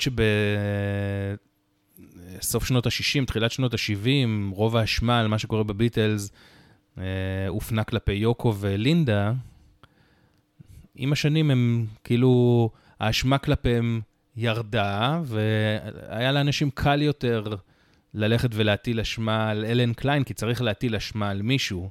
אני לא בטוח שאני יכול להטיל עליו אה, את האשמה שבדרך כלל אה, כולם אה, מטילים עליו. הוא ללא ספק היה זרז. אין, אין, ויכוח כאן. אבל uh, אתה יודע, הביטלס התפרקו כי הם היו צריכים להתפרק, כי לא הייתה ברירה כבר. זה נכון, אבל uh, כשאני אומר uh, שהוא היה אחת הסיבות הגדולות, אני מתכוון לגישת ה-divide and conquer שלו. ההפרדה הזאת uh, בין פול לבין שאר uh, חברי הלהקה, לפי דעתי הייתה אולי ניתנת לגישור ללא אלן קליין. אולי, כן? אבל אני חושב שעם אלן קליין לא היה לזה סיכוי. תשמע, גם אין ספק שכשאתה מביא למצב כל כך רגיש, אדם כל כך גס, ו... נכון. וסוג של בריון, אין הרבה סיכוי שמשהו טוב יצא מזה. טוב, אנחנו נתחיל את הסיפור על אלן קליין היום בקצת רקע, לא כולל את הפגישה שלו עם הביטלס, כי עדיין לא הגענו אליה. היא תתרחש רק עוד כמה ימים. הסיפור של אלן קליין הוא סיפור אה, שיכול לאכלס לגמרי מיני סדרה בפודקאסט. זה סיפור מאוד סבוך, הוא, הוא מתפצל ונוגע כמעט בכל האומנים הידועים והמוכרים שנמצאים על קו בריטניה-ארצות הברית. אה, ומן הסתם לא נוכל לספר כל פרט עליו, אז לכן תמצתנו את הדברים החשובים. ומי שבאמת רוצה לקרוא אה, לעומק עליו, אה, ממש בצורה מקיפה, יכול לקרוא ספר של אה, פרד גודמן, שיש לו שם ארוך שנקרא אלן קליין, The Man Who Bailed Out the Beatles, Made the Stones and Transformed Rock and Roll. או בקיצור, האיש שחילץ את הביטלס, עשה את הסטונס ושינה את הרוקנרול. ואפשר לשים לב שזה כותרת די חיובית, כי עם כל הסופרלטיבים שנתתי לו קודם, בסך הכל אלן קליין היה אדם די מוכשר בתחומו. אלן קליין נולד בניו-ארק שבניו ג'רזי בדצמבר 1931, מה שאומר שהוא היה בסך הכל בן 38 בינואר 1969, כשהביטלס בילו בפרויקט גט בק שלהם. הוא היה הצעיר מבין ארבעה ילדים, והבן היחיד למשפחה יהודית ולהורים רוז ופיליפ קליין. פיליפ היה אדם די מרוחק ושקט. אה, ישנה אגדה שטוענת, כשאלן נולד, פיליפ בכלל שיחק קלפים. והרופא שילד את אה, רוז, בא והודיע לו במהלך המשחק, יש לך מלך שמצטרף לשלושת המלכות. מי שבאמת שימש לו כדמות אב מהלידה שלו היה סבא שלו, אביו של פיליפ, סם. שהיה רב ומשגיח כשרות, שממש התעניין בו ודאג לו. אלן קליין סיפר על זה. אהבתי את סבא שלי באמת, הוא היה בחור מסוג אחר, הוא לא דיבר הרבה, ואם כן, אז רק בהונגרית ויידיש. אבל הוא היה כל כך טוב. הוא עבד שישה וחצי ימים בשבוע, לבוש בחליפה שחורה עם כובע, והיה מברך על הבשר ובודק כיצד הם הרגו את בעלי החיים. הוא עבד עד גיל 81, אם היה דבר אחד שהוא לימד אותי, זה מוסר העבודה. אם זה לא הספיק, אה, רוז, אמו של אלן, מתה בגיל 32 מסרטן, כשהוא היה רק בן תשעה חודשים, וכשהאטליז של אה, אביו התחיל להיקלע לבעיות בעקבות המשבר, פיליפ, אביו, כבר לא יכל להתמודד עם אה, טיפול בארבעת הילדים, בטח שלא בתינוק, ולכן אלן, אה, התינוק, נשלח להתגורר אצל ההורים של רוז, שמאוד שמחו לטפל בתינוק של הבת שלהם. בשלב מסוים פיליפ מרגיש שהוא לא יכול יותר גם לפרנס וגם לטפל בילדים, ומחליט להעביר את אלן ועוד שניים מהאחיות שלו לבית יתומים עברי. למרות שאלן היה מאוד מאוד צעיר, הוא נזכר, זה היה מוזר מאוד, סבתי הלבישה אותי ובכתה. עמדתי על כיסא ובכיתי כי היא גם בכתה, ואז נכנסתי לעגלה עם שתיים מאחיותיי. כשאלן היה בן עשר, הוא הוצא מבית היתומים, ונשלח לגור עם משפחתה של דודתו. וכל התלאות האלה שאלן הילד עובר, כבר יכולים להצביע על איזשהו גורל משותף שלנון אולי יכל להתחבר אליו אצל אלן קליין. אחרי שאלן קליין, אה, הנער, מסיים את התיכון, אה, הוא משכנע חבר ללימודים להתגייס איתו לצבא, אה, מהסיבה הפשוטה, הוא רצה ללמוד בקולג' ומי שהתגייס קיבל מענק ממשלתי. בצבא הוא מגלה שני דברים. הוא מגלה שהוא אוהב ללמוד, ושהסיפורים על הילדות שלו, הקשה, מאוד מסקרנים אנשים. זה לא רק שהוא לא דחוי ומנודה, אלא הוא נחשב לבחור מעניין. כשהוא מסיים את השירות הצבאי ב-1953, הוא מתחיל ללמוד הנהלת חשבונות אה, בשיעורי ערב, באופסולה קולג', ובמקביל מתחיל לעבוד בחברת רואי חשבון. ב-1957 הוא מסיים את הקולג', פוגש את uh, בטי רוזנבלום, שהייתה סטודנטית בת 17. אלן אז היה בן 24, והיא מגלה את הצד העקשני של אלן, שרדף אחריה עד שהשיג את המטרה, שהיא להתחתן. היא סיפרה, כשאלן רצה משהו, הוא מצץ ממך את הדם. העבודה הראשונה שלו כרואה חשבון במשרה מלאה הייתה בחברה במנהטן, חברה שהצליחה מאוד בקרב פאבלישרים אה, בעולם המוזיקה. ענף התקליטים והמוזיקה צמח בצורה מהירה מאוד בשנים האלו, וחברות התקליטים הגדולות התחילו לפרוח, ולחברה שאלן קליין עבד בה, הייתה בתקופה הזו עבודה מלוא היד. בשלב מסוים הוא מקבל הצעה לעבוד עם אה, דון קירשנר, שקיבל את הכינוי האיש בעל אוזן הזהב. אה, הייתה לדון אה, קירשנר אז חברה, חברת Brill Building, שהייתה אחראית על המון לעיתים. הוא גם בשלב מאוחר יותר הגה את רעיון המאנקיז. אלן עובד איתו עד שהם מצליחים להסתכסך, ואחרי ארבעה חודשים הוא מפוטר מהחברה. הסכסוך עם החברה היה כל כך גדול, שהחברה כתבה למדינת ניו ג'רזי, שם אלן היה אמור לעבור את המבחן הסופי כדי להיות רואה חשבון מוסמך, שלא לאשר לו את הרישיון. אלן קליין מצידו אה, העדיף לא לגשת לבחינה, ובעצם הוא מעולם לא הפך לרואה חשבון רשמי. ב-1958 בטי ואלן נישאים, ובאותה תקופה הוא פוגש את הקליינט הראשון שלו. הקליינט הראשון שלו היה ארסל היקי, שהיה אומן רוקבילי מניו יורק, שהיה חתום ב Epic Records. ואפילו היה לו להיט אחד. אבל באופן מפתיע, הוא לא ראה הרבה כסף מחברת התקליטים. אלן קליין התחיל לבדוק את העניין, ואז הוא גילה משהו מעניין. הוא גילה שיש כל מיני עמלות ותמלוגים שמגיעים לאומנים בחוזים מול חברות התקליטים, שאולי בטעות, אולי בכוונה, חברות התקליטים פשוט התעלמו מהם. אה, התעלמו מהם בנוחות, והכסף פשוט לא הגיע אל האומנים. אה, הוא גם לומד עוד משהו. הוא לומד שלאומנים אף פעם לא היה כסף. זאת אומרת, שילמו להם אה, אה, מקדמות כשהם חתמו אה, חוזה, אבל את המקדמות הם כבר היו מבזבזים אה, למחיה, ואז כשהגיעו להקליט, עלויות התפעול ירדו מהכסף שלהם. אז בעצם תמיד האומנים היו בבור כספי. השיטה הזו ושמו של אלן קליין עברו מפה לאוזן, ואומנים התחילו להבין שאלן קליין הזה יודע לייצג אומנים מול חברות התקליטים, ולהביא להם בעצם עוד כסף ששייך להם. משהו שבעצם חברות התקליטים בכלל לא אהבו. ובשלב מסוים, הוא אפילו קיבל את הכינוי הרובין הוד של הפופ. בשנת 1963 הוא מנהל משא ומתן אה, עבור סם קוק, אה, בכל הקשור לחידוש החוזה של סם קוק עם אה, חברת RCA. והוא מצליח לעשות משהו די מרשים. הוא מצליח להשיג עבורו תשלום בשווי 110 אלף דולר עבור תשלומי עבר שלא התקבלו. זה סכום עצום, ומבחינת אומן, לקבל מחברת התקליטים בחזרה כזה סכום, זה משהו מאוד uh, שהתעשייה רועשת סביבו. ומהר מאוד אתה יכול לראות שחברות התקליטים מתחילות לחשוש מהשם אלן קליין. זאת אומרת, הן מבינות שיש כאן איזה מישהו ש... שיכול להזיק להם במרכאות. לעומת זאת, אומנים וכל מי שהרגיש שתמיד דופקים אותו, מתחילים להעריץ אותו. עכשיו, המילה האהובה עליו הייתה mother fucker. השיער שלו היה תמיד משומן, הוא היה בחור חסר עידון, אבל הייתה לו אהבה אמיתית למוזיקה.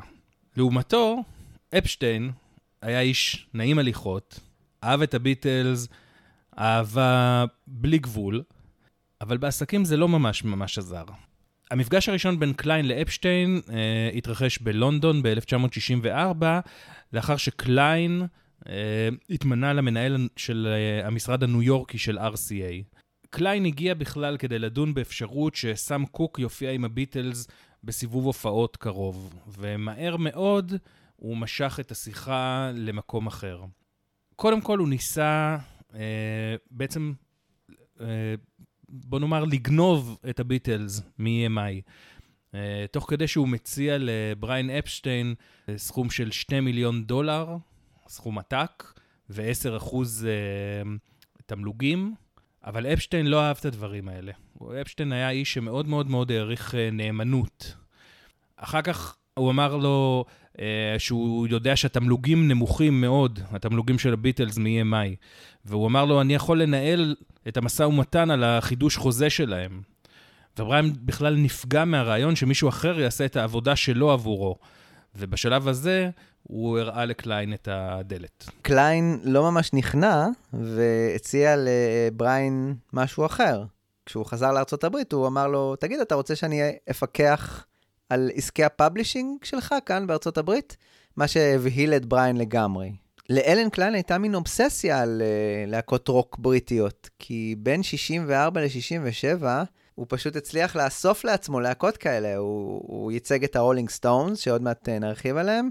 באיזשהו שלב uh, הוא uh, uh, ייצג את הקינקס, את האנימלס, את הרמן הרמיטס, הדייב קלארק 5 ואת דונובן. זה מדהים. כן, ממש השמנה והסלתה של עולם הרוק הבריטי. תחשוב, רק הביטלס חסרים לו על השרשרת שלו. ודה הו. ודה הו, נכון. לא, אבל זה מדהים, אין מה, אין מה לומר. אני חושב שהסיפור על הרולינג סטונס עם אלן קליין הוא אולי המוכר ביותר, ואולי אה, המייצג ביותר בסיפור הזה של האגרסיביות של אלן קליין. המנהל של הסטונס בשנת 65 היה אנדרו אלדהם, שאגב, כקוריוז, לפני שהוא ניהל את הרולינג סטונס, יצא לו לעבוד קצת עם בריין אפשטיין כדי uh, לפרסם את הביטלס. אותו uh, uh, אנדרו אלדהם שומע על המעללים של אלן קליין, על המעללים הטובים, ובאותה תקופה היה לו שותף עסקי uh, בשם uh, אריק איסטון, והוא ניסה ככה להיפטר ממנו.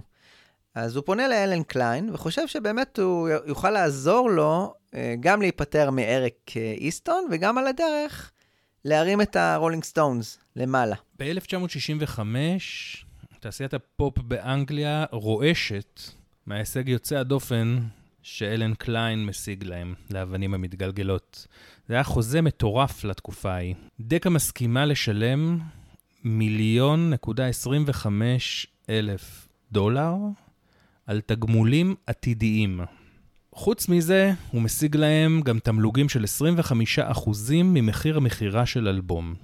זה היה חסר תקדים. עכשיו, הסגנון של קליין שונה מהסגנון שהאדונים הבריטים בדקה מכירים. קיט ריצ'רדס זוכר שהוא הזמין אליו את חברי הלהקה ואמר להם, אנחנו הולכים היום לדקה ואנחנו הולכים לעשות עבודה על ה motherfuckers האלה. אנחנו הולכים לבצע עסקה ואנחנו הולכים לצאת עם חוזה התקליטים הטוב ביותר שנחתם אי פעם. אל תגידו כלום. תתגודדו בחלק האחורי של החדר, תביטו בנפיחות הרוטטות והזקנות האלה, אל תדברו. אני אדבר. קליין נכנס לחדר הישיבות של דקה כשהסטונס בעקבותיו, ובלי שום מילות נימוס מקדימות הוא אמר, האבנים המתגלגלות לא מקליטות יותר עבור דקה.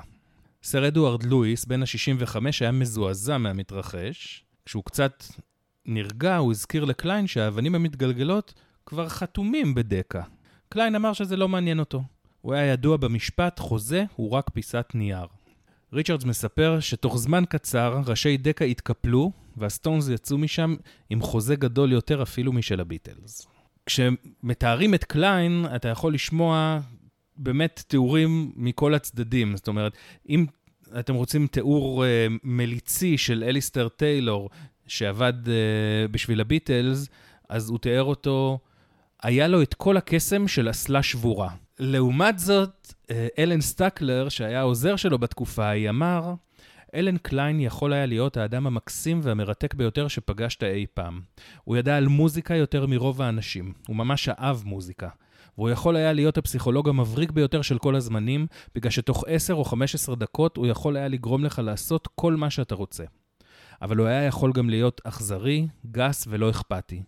זה מיזוג מוזר של תכונות אבל זה מה שהפך אותו לאיש עסקים מבריק. זה מה שאמר עליו אה, אנדרו אלדהם, המנהל של הרולינג סטונס. הוא סיפר שכשהוא פגש אותם, אז הוא היה בתחילת שנות ה-30 שלו, אה, לבוש כזה קצת ברישול, עם בגדי ספורט, ואני חיבבתי אותו. הוא לא היה חלקלק, לא היו לו שלושה סנטרים, והוא לא קילל כמו חייל או גנגסטר, הוא דיבר ברוגע, באופן מזמין, בחמימות, אבל הייתה לו עין שראתה דרכך. הוא התחיל כשהוא מייצג אותנו, והוא סיים כשאנחנו שייכים לו. אחרי סיבוב ההופעות של הרולינג סטונס בארצות הברית ב-66, מיק ג'אגר ניגש לביטלס ואומר להם, מתרברב, שהסטונס מרוויחים עכשיו יותר כסף מהם. וזאת למרות שהם מוכרים פחות תקליטים. וזה מוביל לתסכול איפשהו אצל הביטלס. איפשהו נטען אפילו שזה הביא את מקארטני להציע שאולי אותו אלן קליין אה, ייצג אותם דרך NEMS.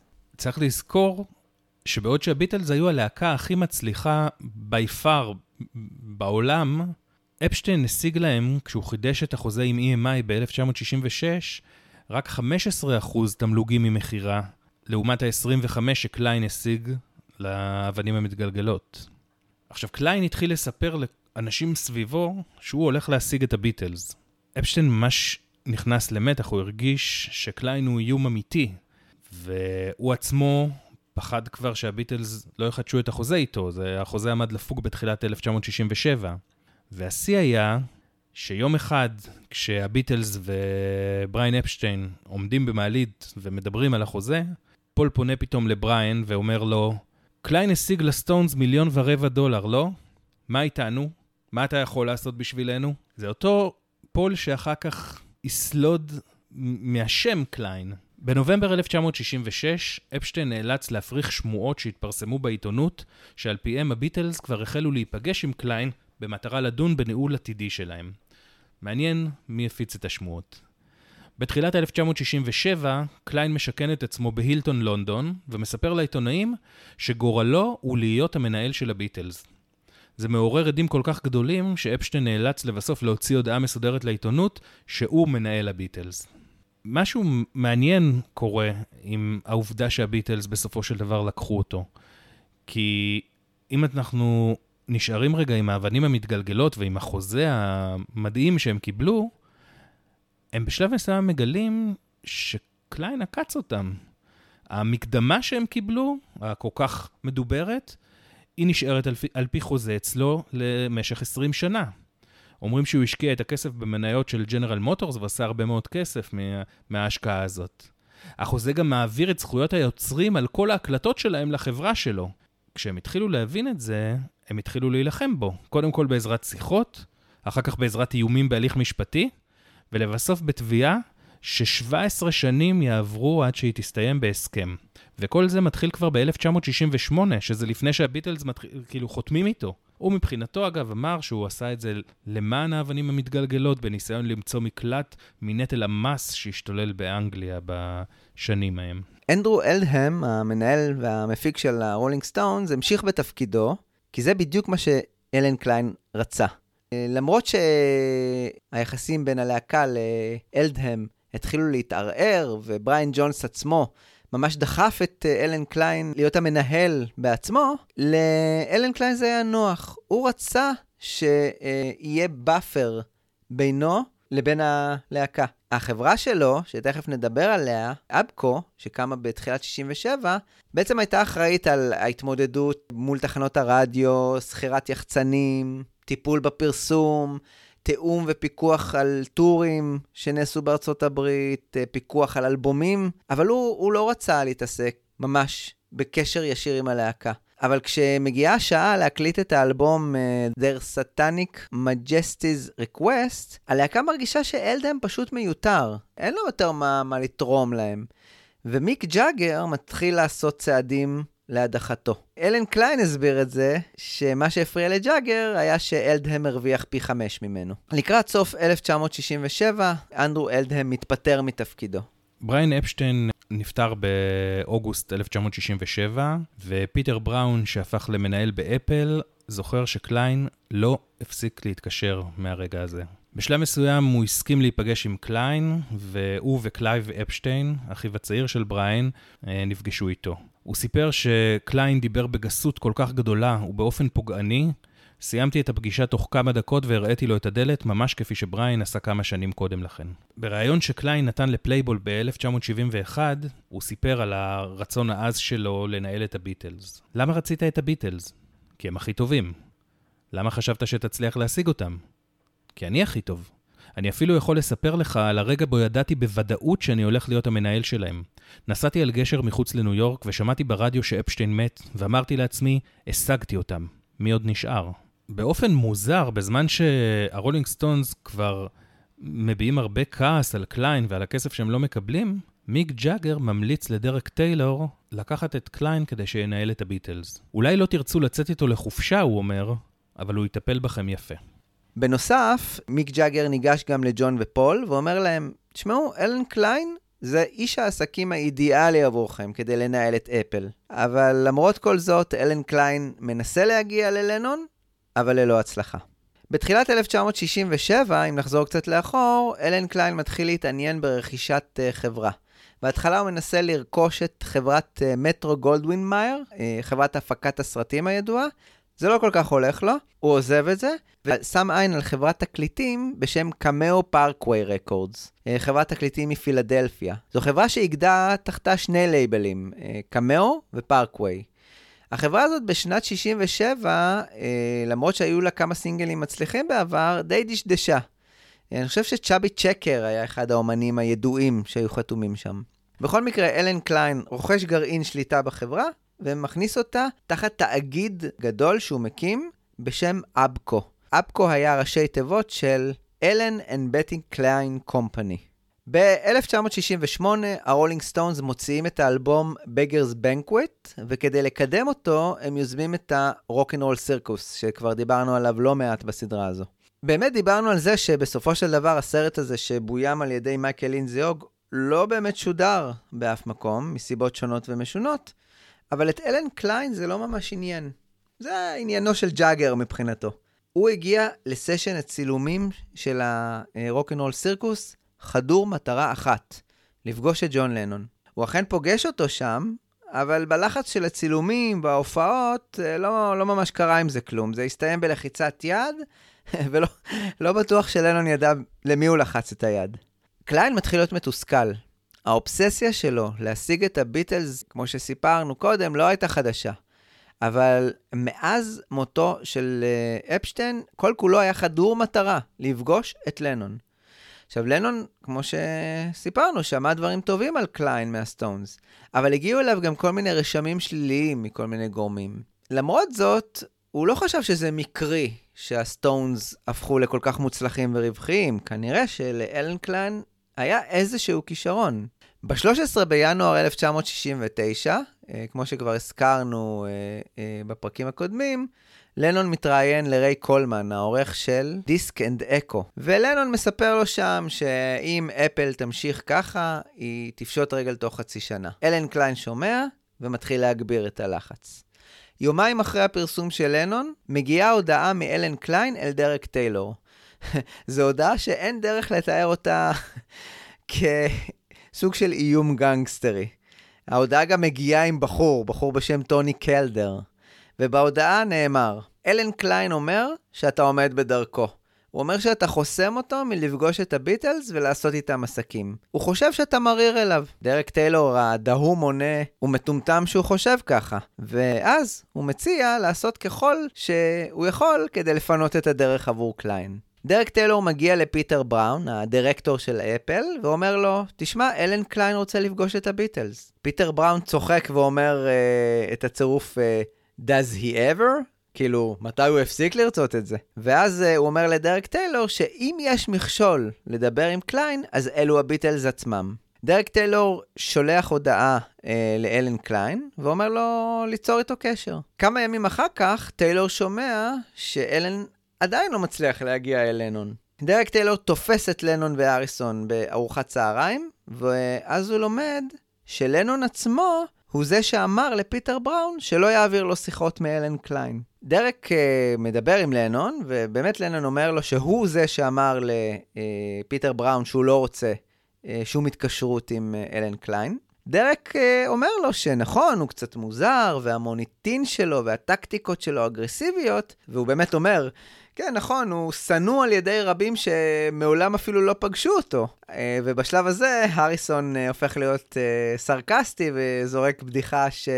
כן, קליין נשמע ממש נחמד. אבל דרק טיילור ממשיך ונותן את המשפט המכריע. הוא אומר, קליין עשוי להיות האדם שיפתור את הצרות הכלכליות של הביטלס. עכשיו, אנחנו נדבר על זה בהרחבה בפרקים הבאים. בעקבות המשפט הזה של אה, דרק טיילור, מה שקורה הוא שב-27 בינואר, אלן קליין פותח את דלת הסוויטה בפנטהאוס שלו במלון אה, דורצ'סטר בלונדון, ומכניס פנימה את ג'ון ויוקו. אחרי שנים, דרק טיילור יגיד, קליין חיוני לרומן הגדול בתפקיד מלך השדים.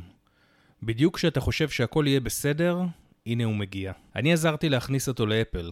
אבל גם השמעתי בפני הביטלס אזהרות ברורות. טוב, זה נשמע כאילו הגענו לסוף הפרק העמוס שלנו. אבל איכשהו זה לא נראה שהעתיד יהיה טוב עם, ה... כן. עם מלך השדים שנכנס. תשמע, לא בכל יום אנחנו זוכים בפרק של הפודקאסט שלנו להתחיל פירוק של להקה כמו הביטלס. זה נכון. את הפרק של היום אנחנו נסיים עם הדכדוך של Lonely Sea, השיר קורע הלב של הביץ' בויז מהאלבום השני שלהם, שלנון אה, בחר לסיים איתו את ה-24 בינואר. אתה יודע, לנון יודע מה טוב, הוא יודע שטוב כבר לא הולך להיות פה. תודה שהייתם איתנו. אנחנו כרגיל מזמינים אתכם להאזין לכל הפרקים שפרסמנו בפודקאסט שלנו, לקרוא את הפוסטים שכתבנו בבלוג, ואם יצאתם קצת עצובים או מדוכדכים מהפרק הזה, אז אל תדאגו, כלום לא יהיה בסדר יותר עם הביטלס.